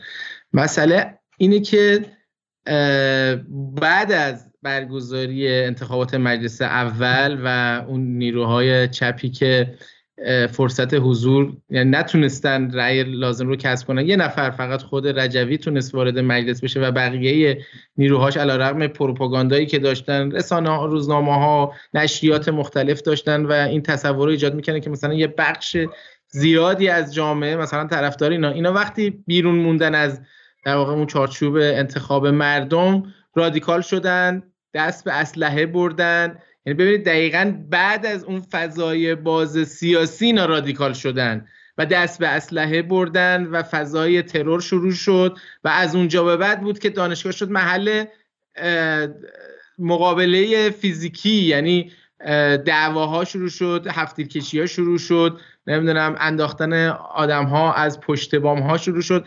از اونجا بود که زمینه یعنی حاکمیت احساس خطر کرد و در واقع تلاش کرد که اون سوژه هایی که احساس می‌کرد کمک دارن می‌کنن به این ادامه این فضا اونا رو از دانشگاه کنار بذاره.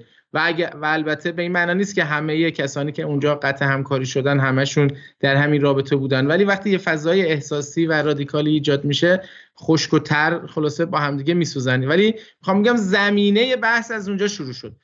در ایران هم شما ببینید تا قبل از دهه هفتاد فضایی بود بحثایی می‌شد خود حاکمیت کمک می‌کرد نمی‌دونم نشریه ارغنون داشت منتشر می‌شد در واقع این ادبیات داشت ترجمه می‌شد. منتها از اونجایی که از دل این فضای باز دانشگاهی نیروهای رادیکال رشد می‌کردن حاکمیت احساس خطر کرد. و تو همین ماجرای اخیر هم یه نسبتی بین این نگرانی حاکمیت که داره حالا خودشو در این چارچوب قطع همکاری برخی از قطع همکاری نشون میده علیرغم پروپاگاندایی که حالا وجود داره ولی خب قابل کتمان نیست که یه قطع بخشی از قطع همکاری ها بابت ماجراهایی که در این یک سال گذشته اتفاق افتاده و حاکمیت داره احساس خطر می‌کنه.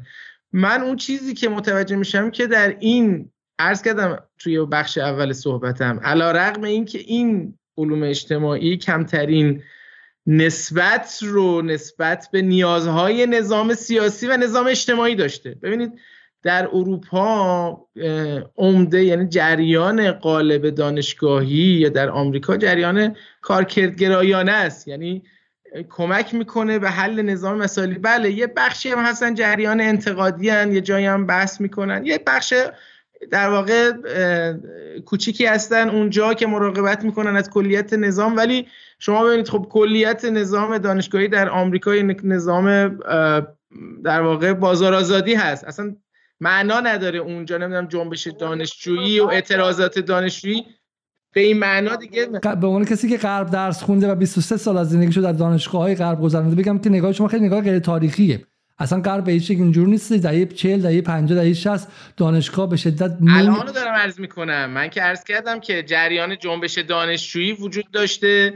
یه زمانهایی در واقع قالب شده تاثیرات عمده گذاشته نه فقط بر دانشگاه در خارج دانشگاه. الان دارم عرض می‌کنم. از دهه 80 خب هم مهمه. از دهه 80 به بعد که الان اونایی که در تفکر انتقادی هم بخاطر شما شما آنتونیو نگری ایران هم اومده. به استاد دانشگاهی که به خاطر ارتباط با بریگاد روستا یا به شکلی بریگاد سرخ که می‌خواستن برن و آلبرتو مورا رو مثلا ادعا شده بود که از ترور کردن. یعنی از دانشگاه ترور اومده. از دستگیرش کردن سالها 15 سال زندان بعدم تبعید و غیره ولی بعد از دهه 80 که ببینید تو انگلیس و آمریکا این نئولیبرالیسم در دانشگاه شروع میشه. ولی بازم این نکته که خراسان میگه از این نظر مهمه که تو همین انگلیس هم دانش اساتید مثلا مارکسیست یا به شکلی اساتید رادیکال و غیره رو اینا رو اخراج نکردن تبعید کردن. خب یه مقدار کارشون سختتر کردن دانشگاه دور افتاده تر از مرکز در آوردن. و نداشتم برن بیرون از نظام سیاسی اصلا بدون هیچی بشن حالا من خواستم یه پیشنهادی بدم. ببینید من با این موافقم که باید یک کلونی های وجود داشته باشه. کلونی برای اینکه این ببینید ما خب در شرایط عادی نیستیم. هر یک خون از دماغ یک کسی میاد در یک گوشه از این کشور سوژه در واقع حقوق بشری و فشار رسانه‌ای بیشتر میشه.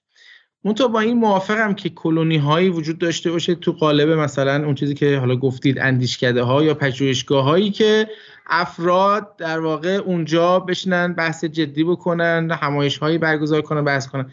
و ولی در دانشگاه هایی که در واقع دانشجو درش حضور در واقع جدی تری داره در واقع من اینجا نیازمند مراقبت بیشتری هستیم. از این جهت که عرض کردم این معمولا محل سوء استفاده قرار می‌گیره و اینا در واقع خوراکسازی میشه برای اون پروپاگاندایی که یعنی برای تشدید فشار بر کشور و از همینجا تا اینکه جاهایی وجود داشته باشه خود حاکمیت اصلا تمهید کنه. خود حاکمیت قرار... ش... شک نیست آقای مهدی. من شما همدلم. از این نظر که بالاخره ما سال گذشته دیدیم که من خودم نوشتم. من به عنوان کسی که دانشگاه شریف رفته نوشتم که خب بالاخره خروجی شریف و خروجی شریف مهمه میگم توش موشکای ما ساخته شده. ولی خروجی شریف اگر قرار باشه که شریف مثلا بخواد از اون ور بیاد مثلا چه می‌دونم جلودار براندازی یا به شکلی بازی کردن با ایران اینترنشنال باشه من دارم شم سبک سنگین می‌خوام. بالاخره شریف 90 درصدشون خروجیشون اینه که چم ما چه شریف داره؟ چه رفتی شریف داره؟ شما اجازه بدید الان الان بحث خیلی خیلی مربوطه به شریف. برای اینکه چیزی که احساس خطر کرد پارسال نقشی بود که دانشگاه به شریف دانشگاه تهران حتی پلیتکنیک و غیره در اون نظم نمادین اون جنگ هیبریدی داشتن. یعنی در واقع خوراک می‌دادن که ایران اینترنشنال بی بی سی و سی ان بتونن باهاش اون رو به شکلی سوخت بهش برسن من این جمله رو بگم. من این رو قبول دارم. خب بالاخره این خطر در اینجا بوده و نظام حق داره که بترسه. اما همزمان من سوالم از مهدیاره. سوالم از آقای مهدی اینه که آیا قبول دارید که این رو چیزی نیست. ما الان با چاقو بیفتیم بهش و کسایی هم که می‌خوان رقابت سنفی داشته باشن بگم به به آخشون بریم و شروع کنیم که چم رقبامون رو اخراج کنیم کارا رو بدیم به دوروبری خودمون.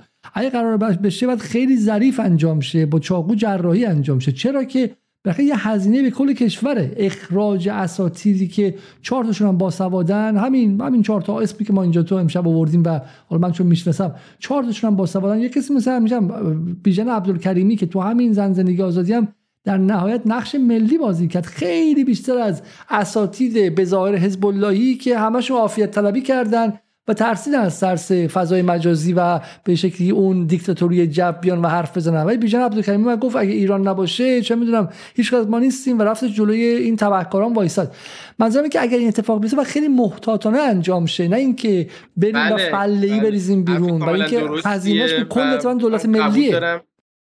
بله حرف کاملا درستیه.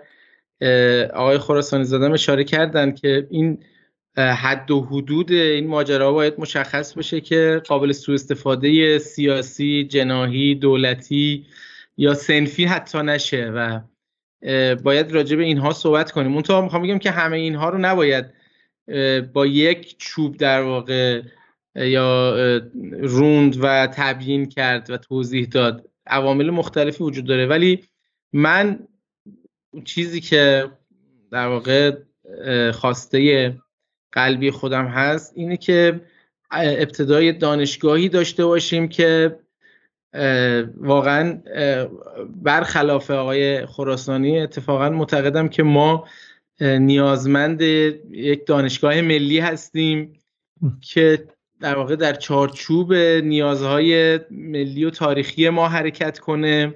باید براش ایده داشته باشیم نسبتش رو مشخص کنیم. اگر نسبتش رو مشخص نکنیم دانشگاه سوژه ضد ملی تربیت می‌کنه. من اینجا مجالش نیست توضیح بدم. مثلا الان بحث مهاجرت ها حالا به یه نوعی برجسته شده در این ماهای اخیر مجددا که در دهه اوایل دهه 80 دوباره این بحث بود اگه خاطرتون باشه. حالا دوباره برجسته شده.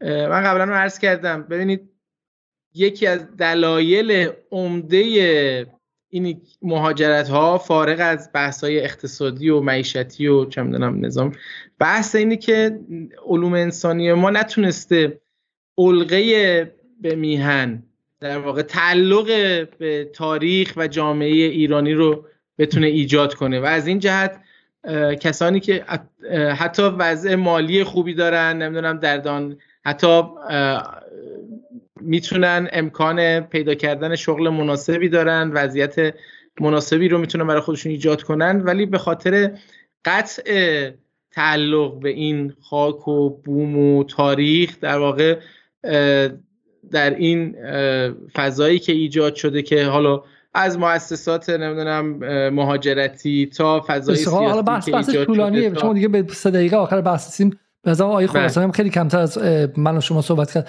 بریم سراغ آقای خراسانی به اون بحث مهاجرت به نظرم جا داره که برنامه کامل برسیم. آقای خراسانی جواب شما به مجموعه حرفایی که آیه مهدیار زد و مهمترینش اینه که دانشگاه ما در حال حاضر سوژه ملی نمی‌سازن. سوژه ضد ملی می‌سازن که در قالب فرار مغزها به قول خودشون و غیره و همینطور هم شعار چه می‌دونم نه اینوری نه اونوری. من از این نظر مهمه که در واقع نماد دانشگاه مادر صنعتی ماست. خب این از این نظر مهمه. اینه که ما تصویری پارسال دیدیم که دانشجوی به ظاهر نخبه ای که بعد معلوم شد نخبه نبوده 50 درصدشون از که ده اومدن بیرون. وای میسته اونجا و خودشون مقابل نظام تعریف می‌کنه و میگه که نه اینوری نه اونوری. برای همین نظر من اتفاقا حالا برخلاف این سعی شما در عادی سازی وضعیت اینه که اون لحظه ای که ایران به کمک نیاز داشته دانشگاه و دانشجو اومده مقابلش به دولت سعودی و اسرائیل نیرو رسونده. و استادش هم براش دست داده گفته به چقدر تو شجاعی. جواب شما چیه؟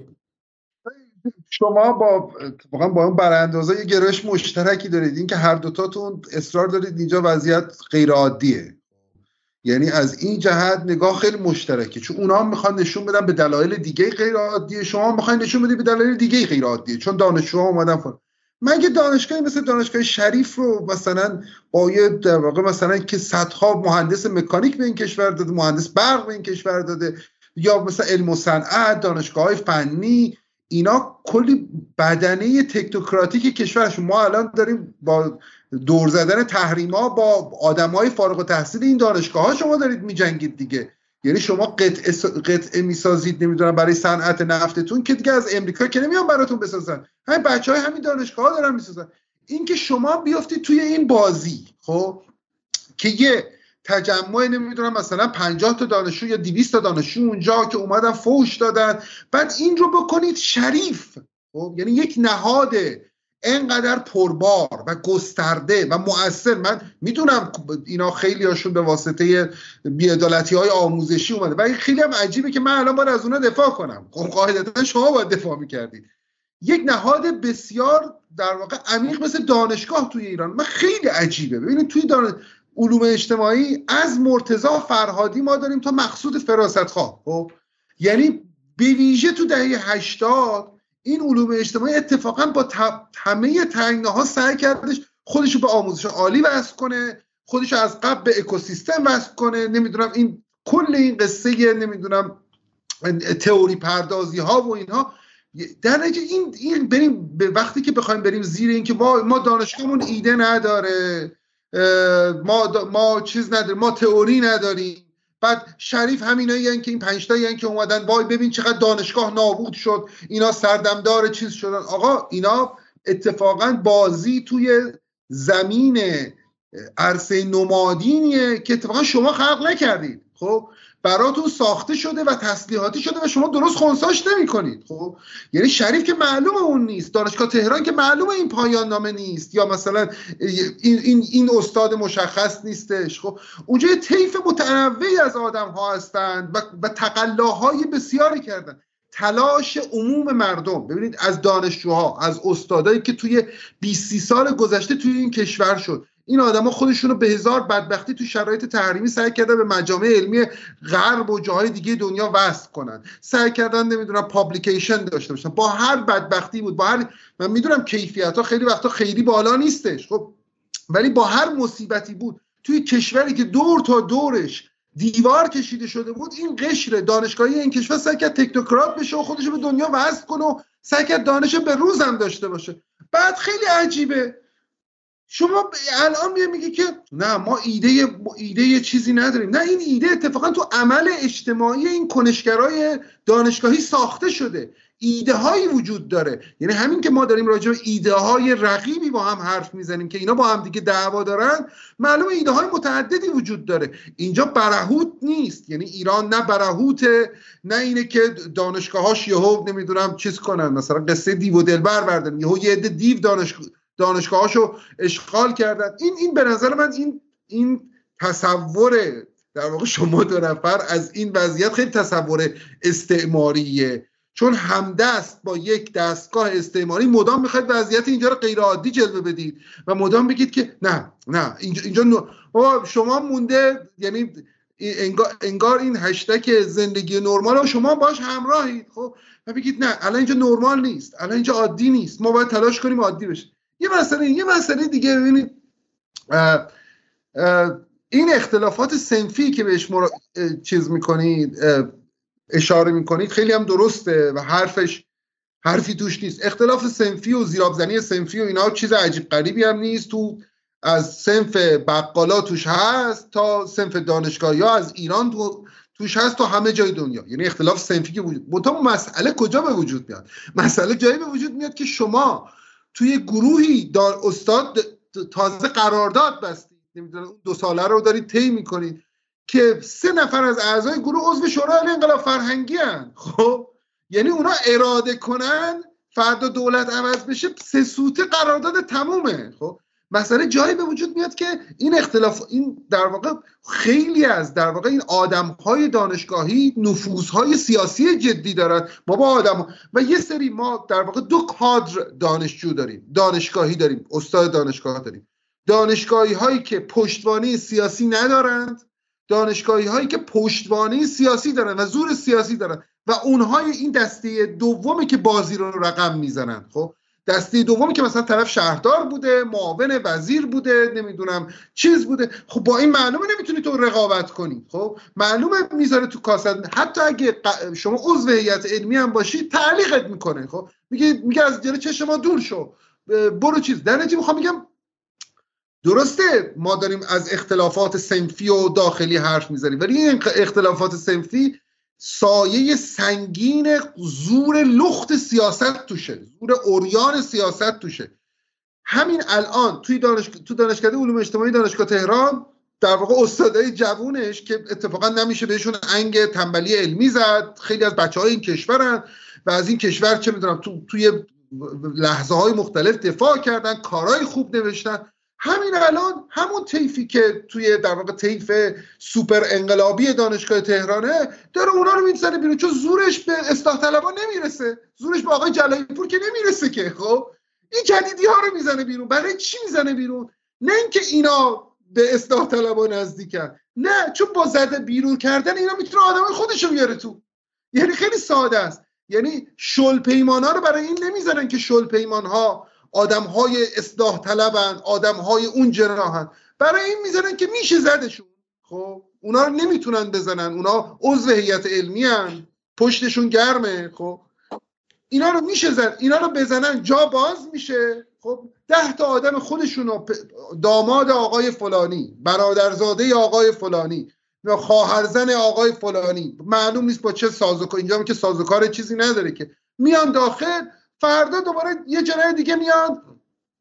چیز سعی می‌کنه اینا رو چیز کنه ولی اینا تا اون موقع سعی می‌کنن عضو هیئت علمی بشن بعد دیگه اینا رو سی سال نمیشه دست زد. حالا یعنی من مطمئنم که آیه مهدی اینجا موافق خواهد بود چون اتفاقا چنین کاری نابودی مثلا ضربه خیلی محکم به اون دولت ملیه. چون بالاخره فردا میگم ما یه سری کارهای خاص داریم. آقا بالاخره باید با اپیدمی ایدز چیکار کرد؟ شما برای این کار متفکران جامعه شناسی دارین که هم نگاه بومی داشته باشن مسلما فکر بومی داشته باشن و همین که بالاخره چه آدمای باهوش رشته خودشون باشن. چهار تا آدم رانتی که بالا رفته باشن حتی اگر برای قربان گفته باشن و درود بر جمهوری اسلامی گفته باشن وقتی نتونن اون مسئله رو حل کنن بدتر از دشمنن. درسته؟ برای اینکه بالاخره اون بحران وقتی که بزنه بالا یه بحران ملی میشه. درست؟ من مطمئنم که مهدی با این قضیه موافقه که در نهایت دانشگاه جایی فقط فرمانبران نیستش. بالاخره جایی کسایی که بله. اون تکنیک رو داشته باشن.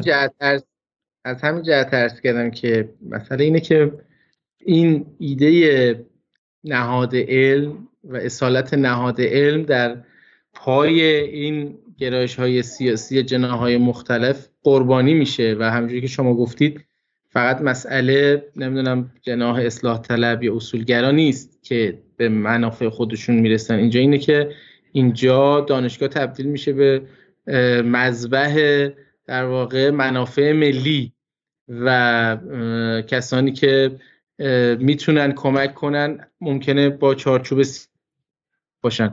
من زمانی عرض کردم که مثلا کسی مثل سعید مدنی که مثلا تو حوزه آسیبای اجتماعی داره کار می‌کنه من البته ایدهش رو قبول ندارم نقد دارم به اون ایدهش و ایدهش رو عقب افتاده می‌دونم ولی به هر حال کسیه که داره راجع به آسیب اجتماعی حرف می‌زنه آم راجع به این آمار و اگه کسی می‌خواد باش مقابله کنه باید به زبان دانش به همون زبان باش وارد گفتگو بشه و مثلا کنار زدنش و مثلا زندانی کردن این آدم به صلاح جمهوری اسلامی نیست به صلاح منافع ملی نیست. اما اون کسی که از پایگاه دانشگاه استفاده می‌کنه نه سوادی داره نه چارچوب مفهومی داره نه برنامه پژوهشی داره با توجه به دچار رکود علمی بوده مشروط بوده مشروط بوده اومده جذب دانشگاه شده. نمی‌دونم معدل زیر 14 داشته اومده جذب دانشگاه شده. تو دانشگاه هم نمره بین رفقای در واقع گدهی خودش مثلا برای خودش محبوبیتی کسب کنه و از اونجا در واقع تحریک کنه به ایده های در واقع دانشجو رو هول بده به سمت ایده های واگرایانه و تجزیه گرایانه. این این رو باید باش برخورد کرد. یعنی با این دست باید برخورد کرد. ولی اونی که داره تو چارچوب منطق داره کتاب می نویسه ممکنه من قبول نداشته باشم نقد داشته باشم و دارم.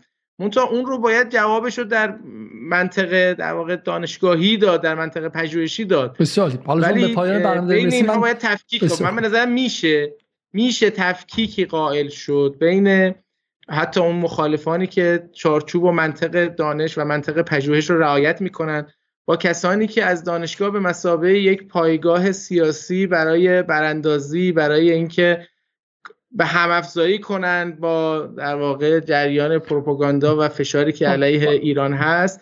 این دوتا رو به نظرم می‌تونیم علیرغم اون چیزی که آقای خراسانی میگن می‌تونیم به نظرم تفکیک کنیم و قابل شناسایی هست. منتها عرض کردم تو این به هم ریختگیه معمولا خلاصه تر خوش با همدیگه مخلوط میشن و کسانی بدون یعنی نامونصفانه بسیار خب حالا این اداره گرفتیم چون این بحث هم آقای خلاصه اجازه بدین آقای آقای من خواهش می‌کنم آقای مهدی آقای مهدی من با بحث بسام اداره کنم. برادر من آقای خراسانی به عنوان آخرین جمله چون حدودا 12 دقیقه 16 دقیقه ما از قرار مقررمون عبور کردیم. با همین جمله آخر بگیم مثلا این بحث بحث قشنگی شد و جای ادامه داره. ولی شاید میگم ادامه برای جلسه دیگه بذاریم. اصل قضیه اینه که آقای مهدیار میگه که میشه تفکیک کرد. حتی در مورد آیه سعید مدنی هم که الان همچنان در زندان هستش ایشون میگه که نباید زندانی بشه و باید بین کسانی که بین کسی که ایده ای داره و در اون دانشگاه و کسی که داره استفاده می‌کنه براش میره اون ایده رو در بی بی سی و ایران اینترنشنال تبدیل ابزار سیاسی مستقیم می‌کنه و حالا نگاهشون در مورد بحث امنیت ملی متفاوت از آقای خراسانی. چون معتقده که آقای خراسانی میگه پارسال اصلا اتفاقی نیفتاد که همه چی خوب و خوش و خرم بود. ولی ایشون میگه نه اتفاقی بود که امنیت ملی در خطر افتاد و دانشگاه درش نقش مستقیم داشت. آقای خراسانی حد اکثر یک دقیقه بحثتون تموم کنیم که من خدافزی کنم. صدا شما قطع آقای خراسانی.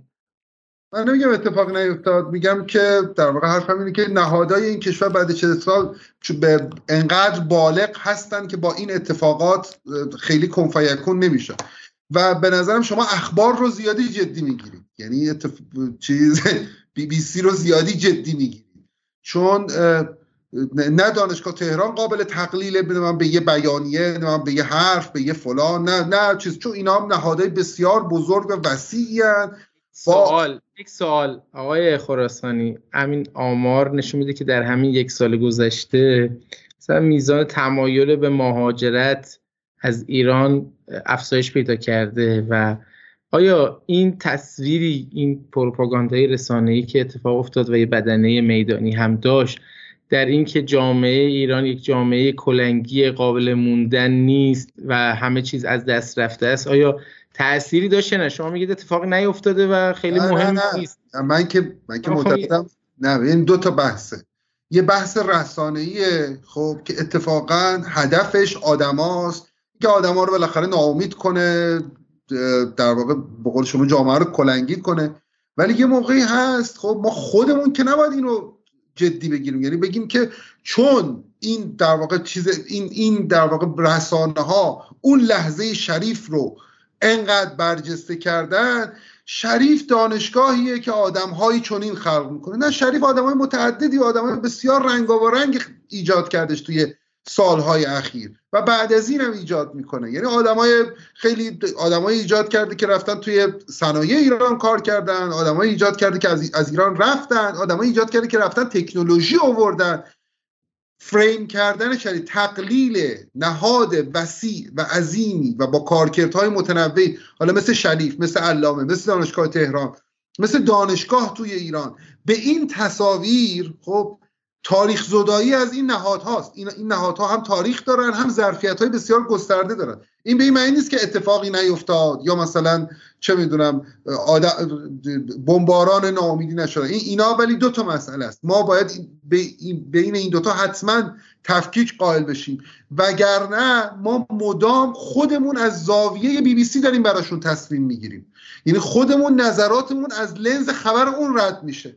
این من فکر می‌کنم داستانه من جمله دو تا جمله آخرم اینه. ببینید ناظر به الان من فکر می‌کنم در حال حاضر این داستان تنبلی علمی یا ناکارآمدی علمی صاحب مشخصی نداره. یعنی یعنی شما یه بار باید بگید که ما می‌خوایم اونایی که عالم نیستن و از دانشگاه بکنیم بیرون علماشون بمونن. خب در نتیجه باید تضمین بدید علما موندن. خب یعنی بعدا در نیاد این همه آدم چیز دیگه.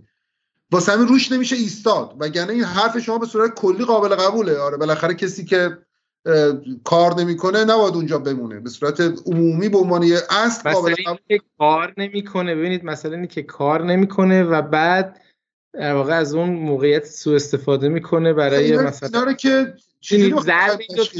مگه نه؟ به قول شما برای نظام سیاسی که کار نکردن علمی آدم ها خیلی موضوعیت نداری.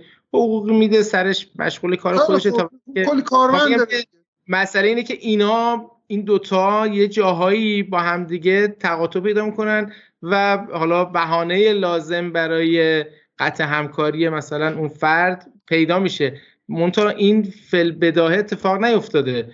یعنی تا وقتی که اون طرف وارد اون بازی در واقع نظام جهانی یا استعماری هر چی اسمش بذاریم کسایی که من می‌شناسم خب حالا کسایی رو که الان در معرض اخراجن یعنی من حالا یه با یه معذوریت های اسم نمی‌برم خب. و هی مدام بهشون میگن دفعه بعد سه ماه دیگه چیز می‌کنی. فعلا این قرارداد می‌بریم تا سه ماه دیگه. کسای اینایی که در معرض اخراج اونایی که من می‌شناسم چون کافیه پنج تا بشناسم اینا اصلا چیز نیستن اصلا این این گزاره حکم این گزاره صادق نیست در, در موردشون. خب؟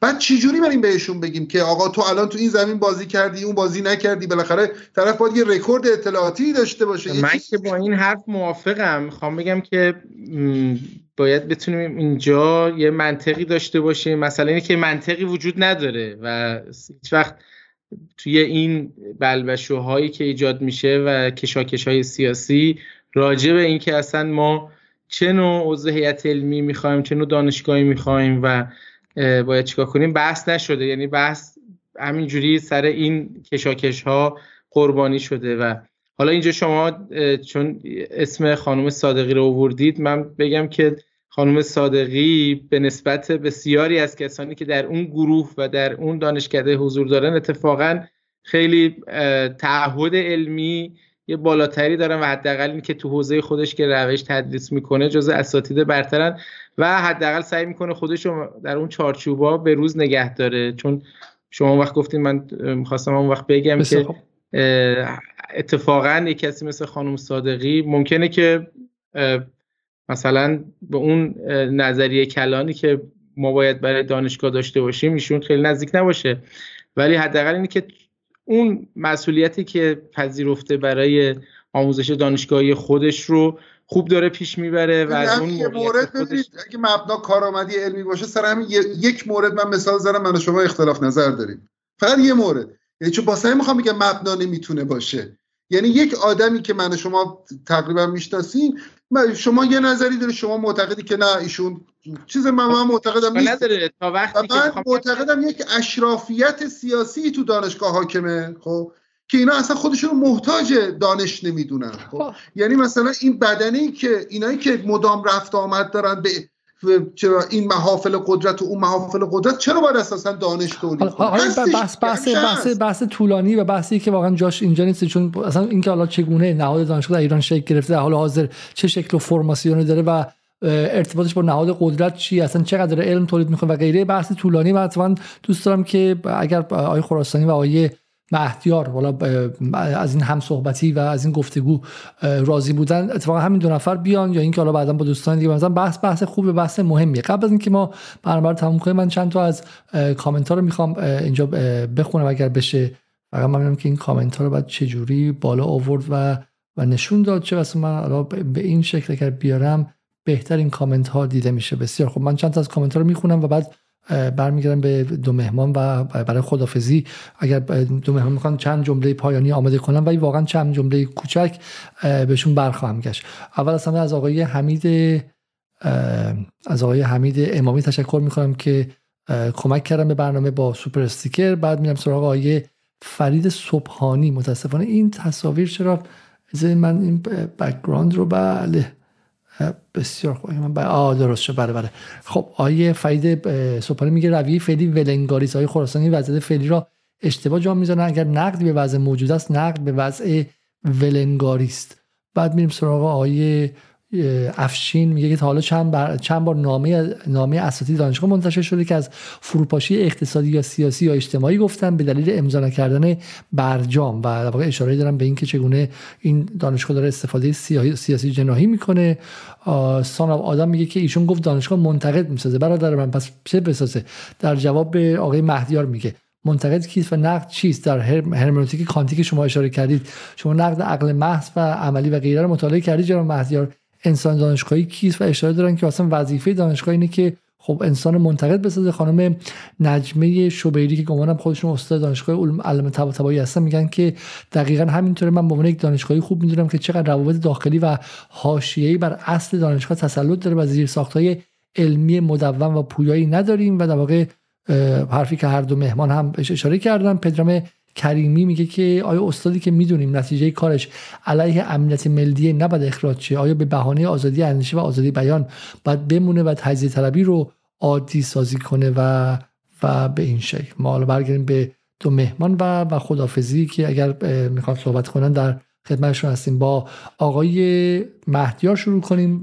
واقعا لطف کنید در یک دقیقه. ندارم. بسیار خوب. استفاده کردیم. ممنون از شما و آقای خراسانی و امیدوارم که بحث ها راجع به دانشگاه ادامه داشته باشه. یه نکته فقط بگم که دانشگاه همیشه منتقده که مثلا فلان نهاد اجرایی علمی اداره نمیشه.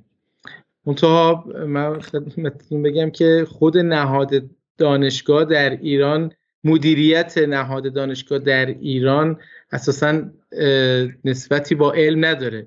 یعنی ما مثلا وزرای علوممون مثلا رشته محض مثلا فیزیک شیمی ریاضی خونده و اساسا درکی از این که ایده پژوهش چی باید باشه دانشگاه باید به چه سمت و سویی بره وجود نداره. شما الان در همین الان در مدیران وزارت علوم که نگاه کنید اکثرا یا مهندسن یا نمی‌دونم فیزیک خوندن یا شیمی خوندن و مثلا کمتر کسانی داریم که مثلا در حوزه حتی سیاستگذاری علم و فناوری که بازم خودش یه رشته تکنیکال متاسفانه در ایران حتی از اون این رشته ها ما کمتر داریم. یعنی تا وقتی که خود دانش یعنی مدیریت دانش رو ما نگاه علمی بهش نداشته باشیم به نظرم همین اتفاقات زیاد میفته حریم ها خیلی مشخص نیست و تنازعات و تناقضات نظری و عملی بسیاری در عرصه دانشگاه رخ میده که تکلیفمون خیلی باش مشخص نیست. بسیار خوب. من خوشحالم که شما آخرش حرفی نداشتیم برای اضافه کردن. شما پای مهدی از این نظر خیلی به ما در جدال و مهمون های دیگه نزدیکیم و واقعا دعوت می‌خوام که در جدال بیشتر حضور داشته باشین چون شما مثل اینکه مثل ما وقتی که بالای منبر میرین زیر دو ساعت پایین نمیاین. برای همین دعوت می‌کنم که در جدال بیشتر باشین چون برنامه ما هم همیشه به این شکل. آقای خراسانی یک پس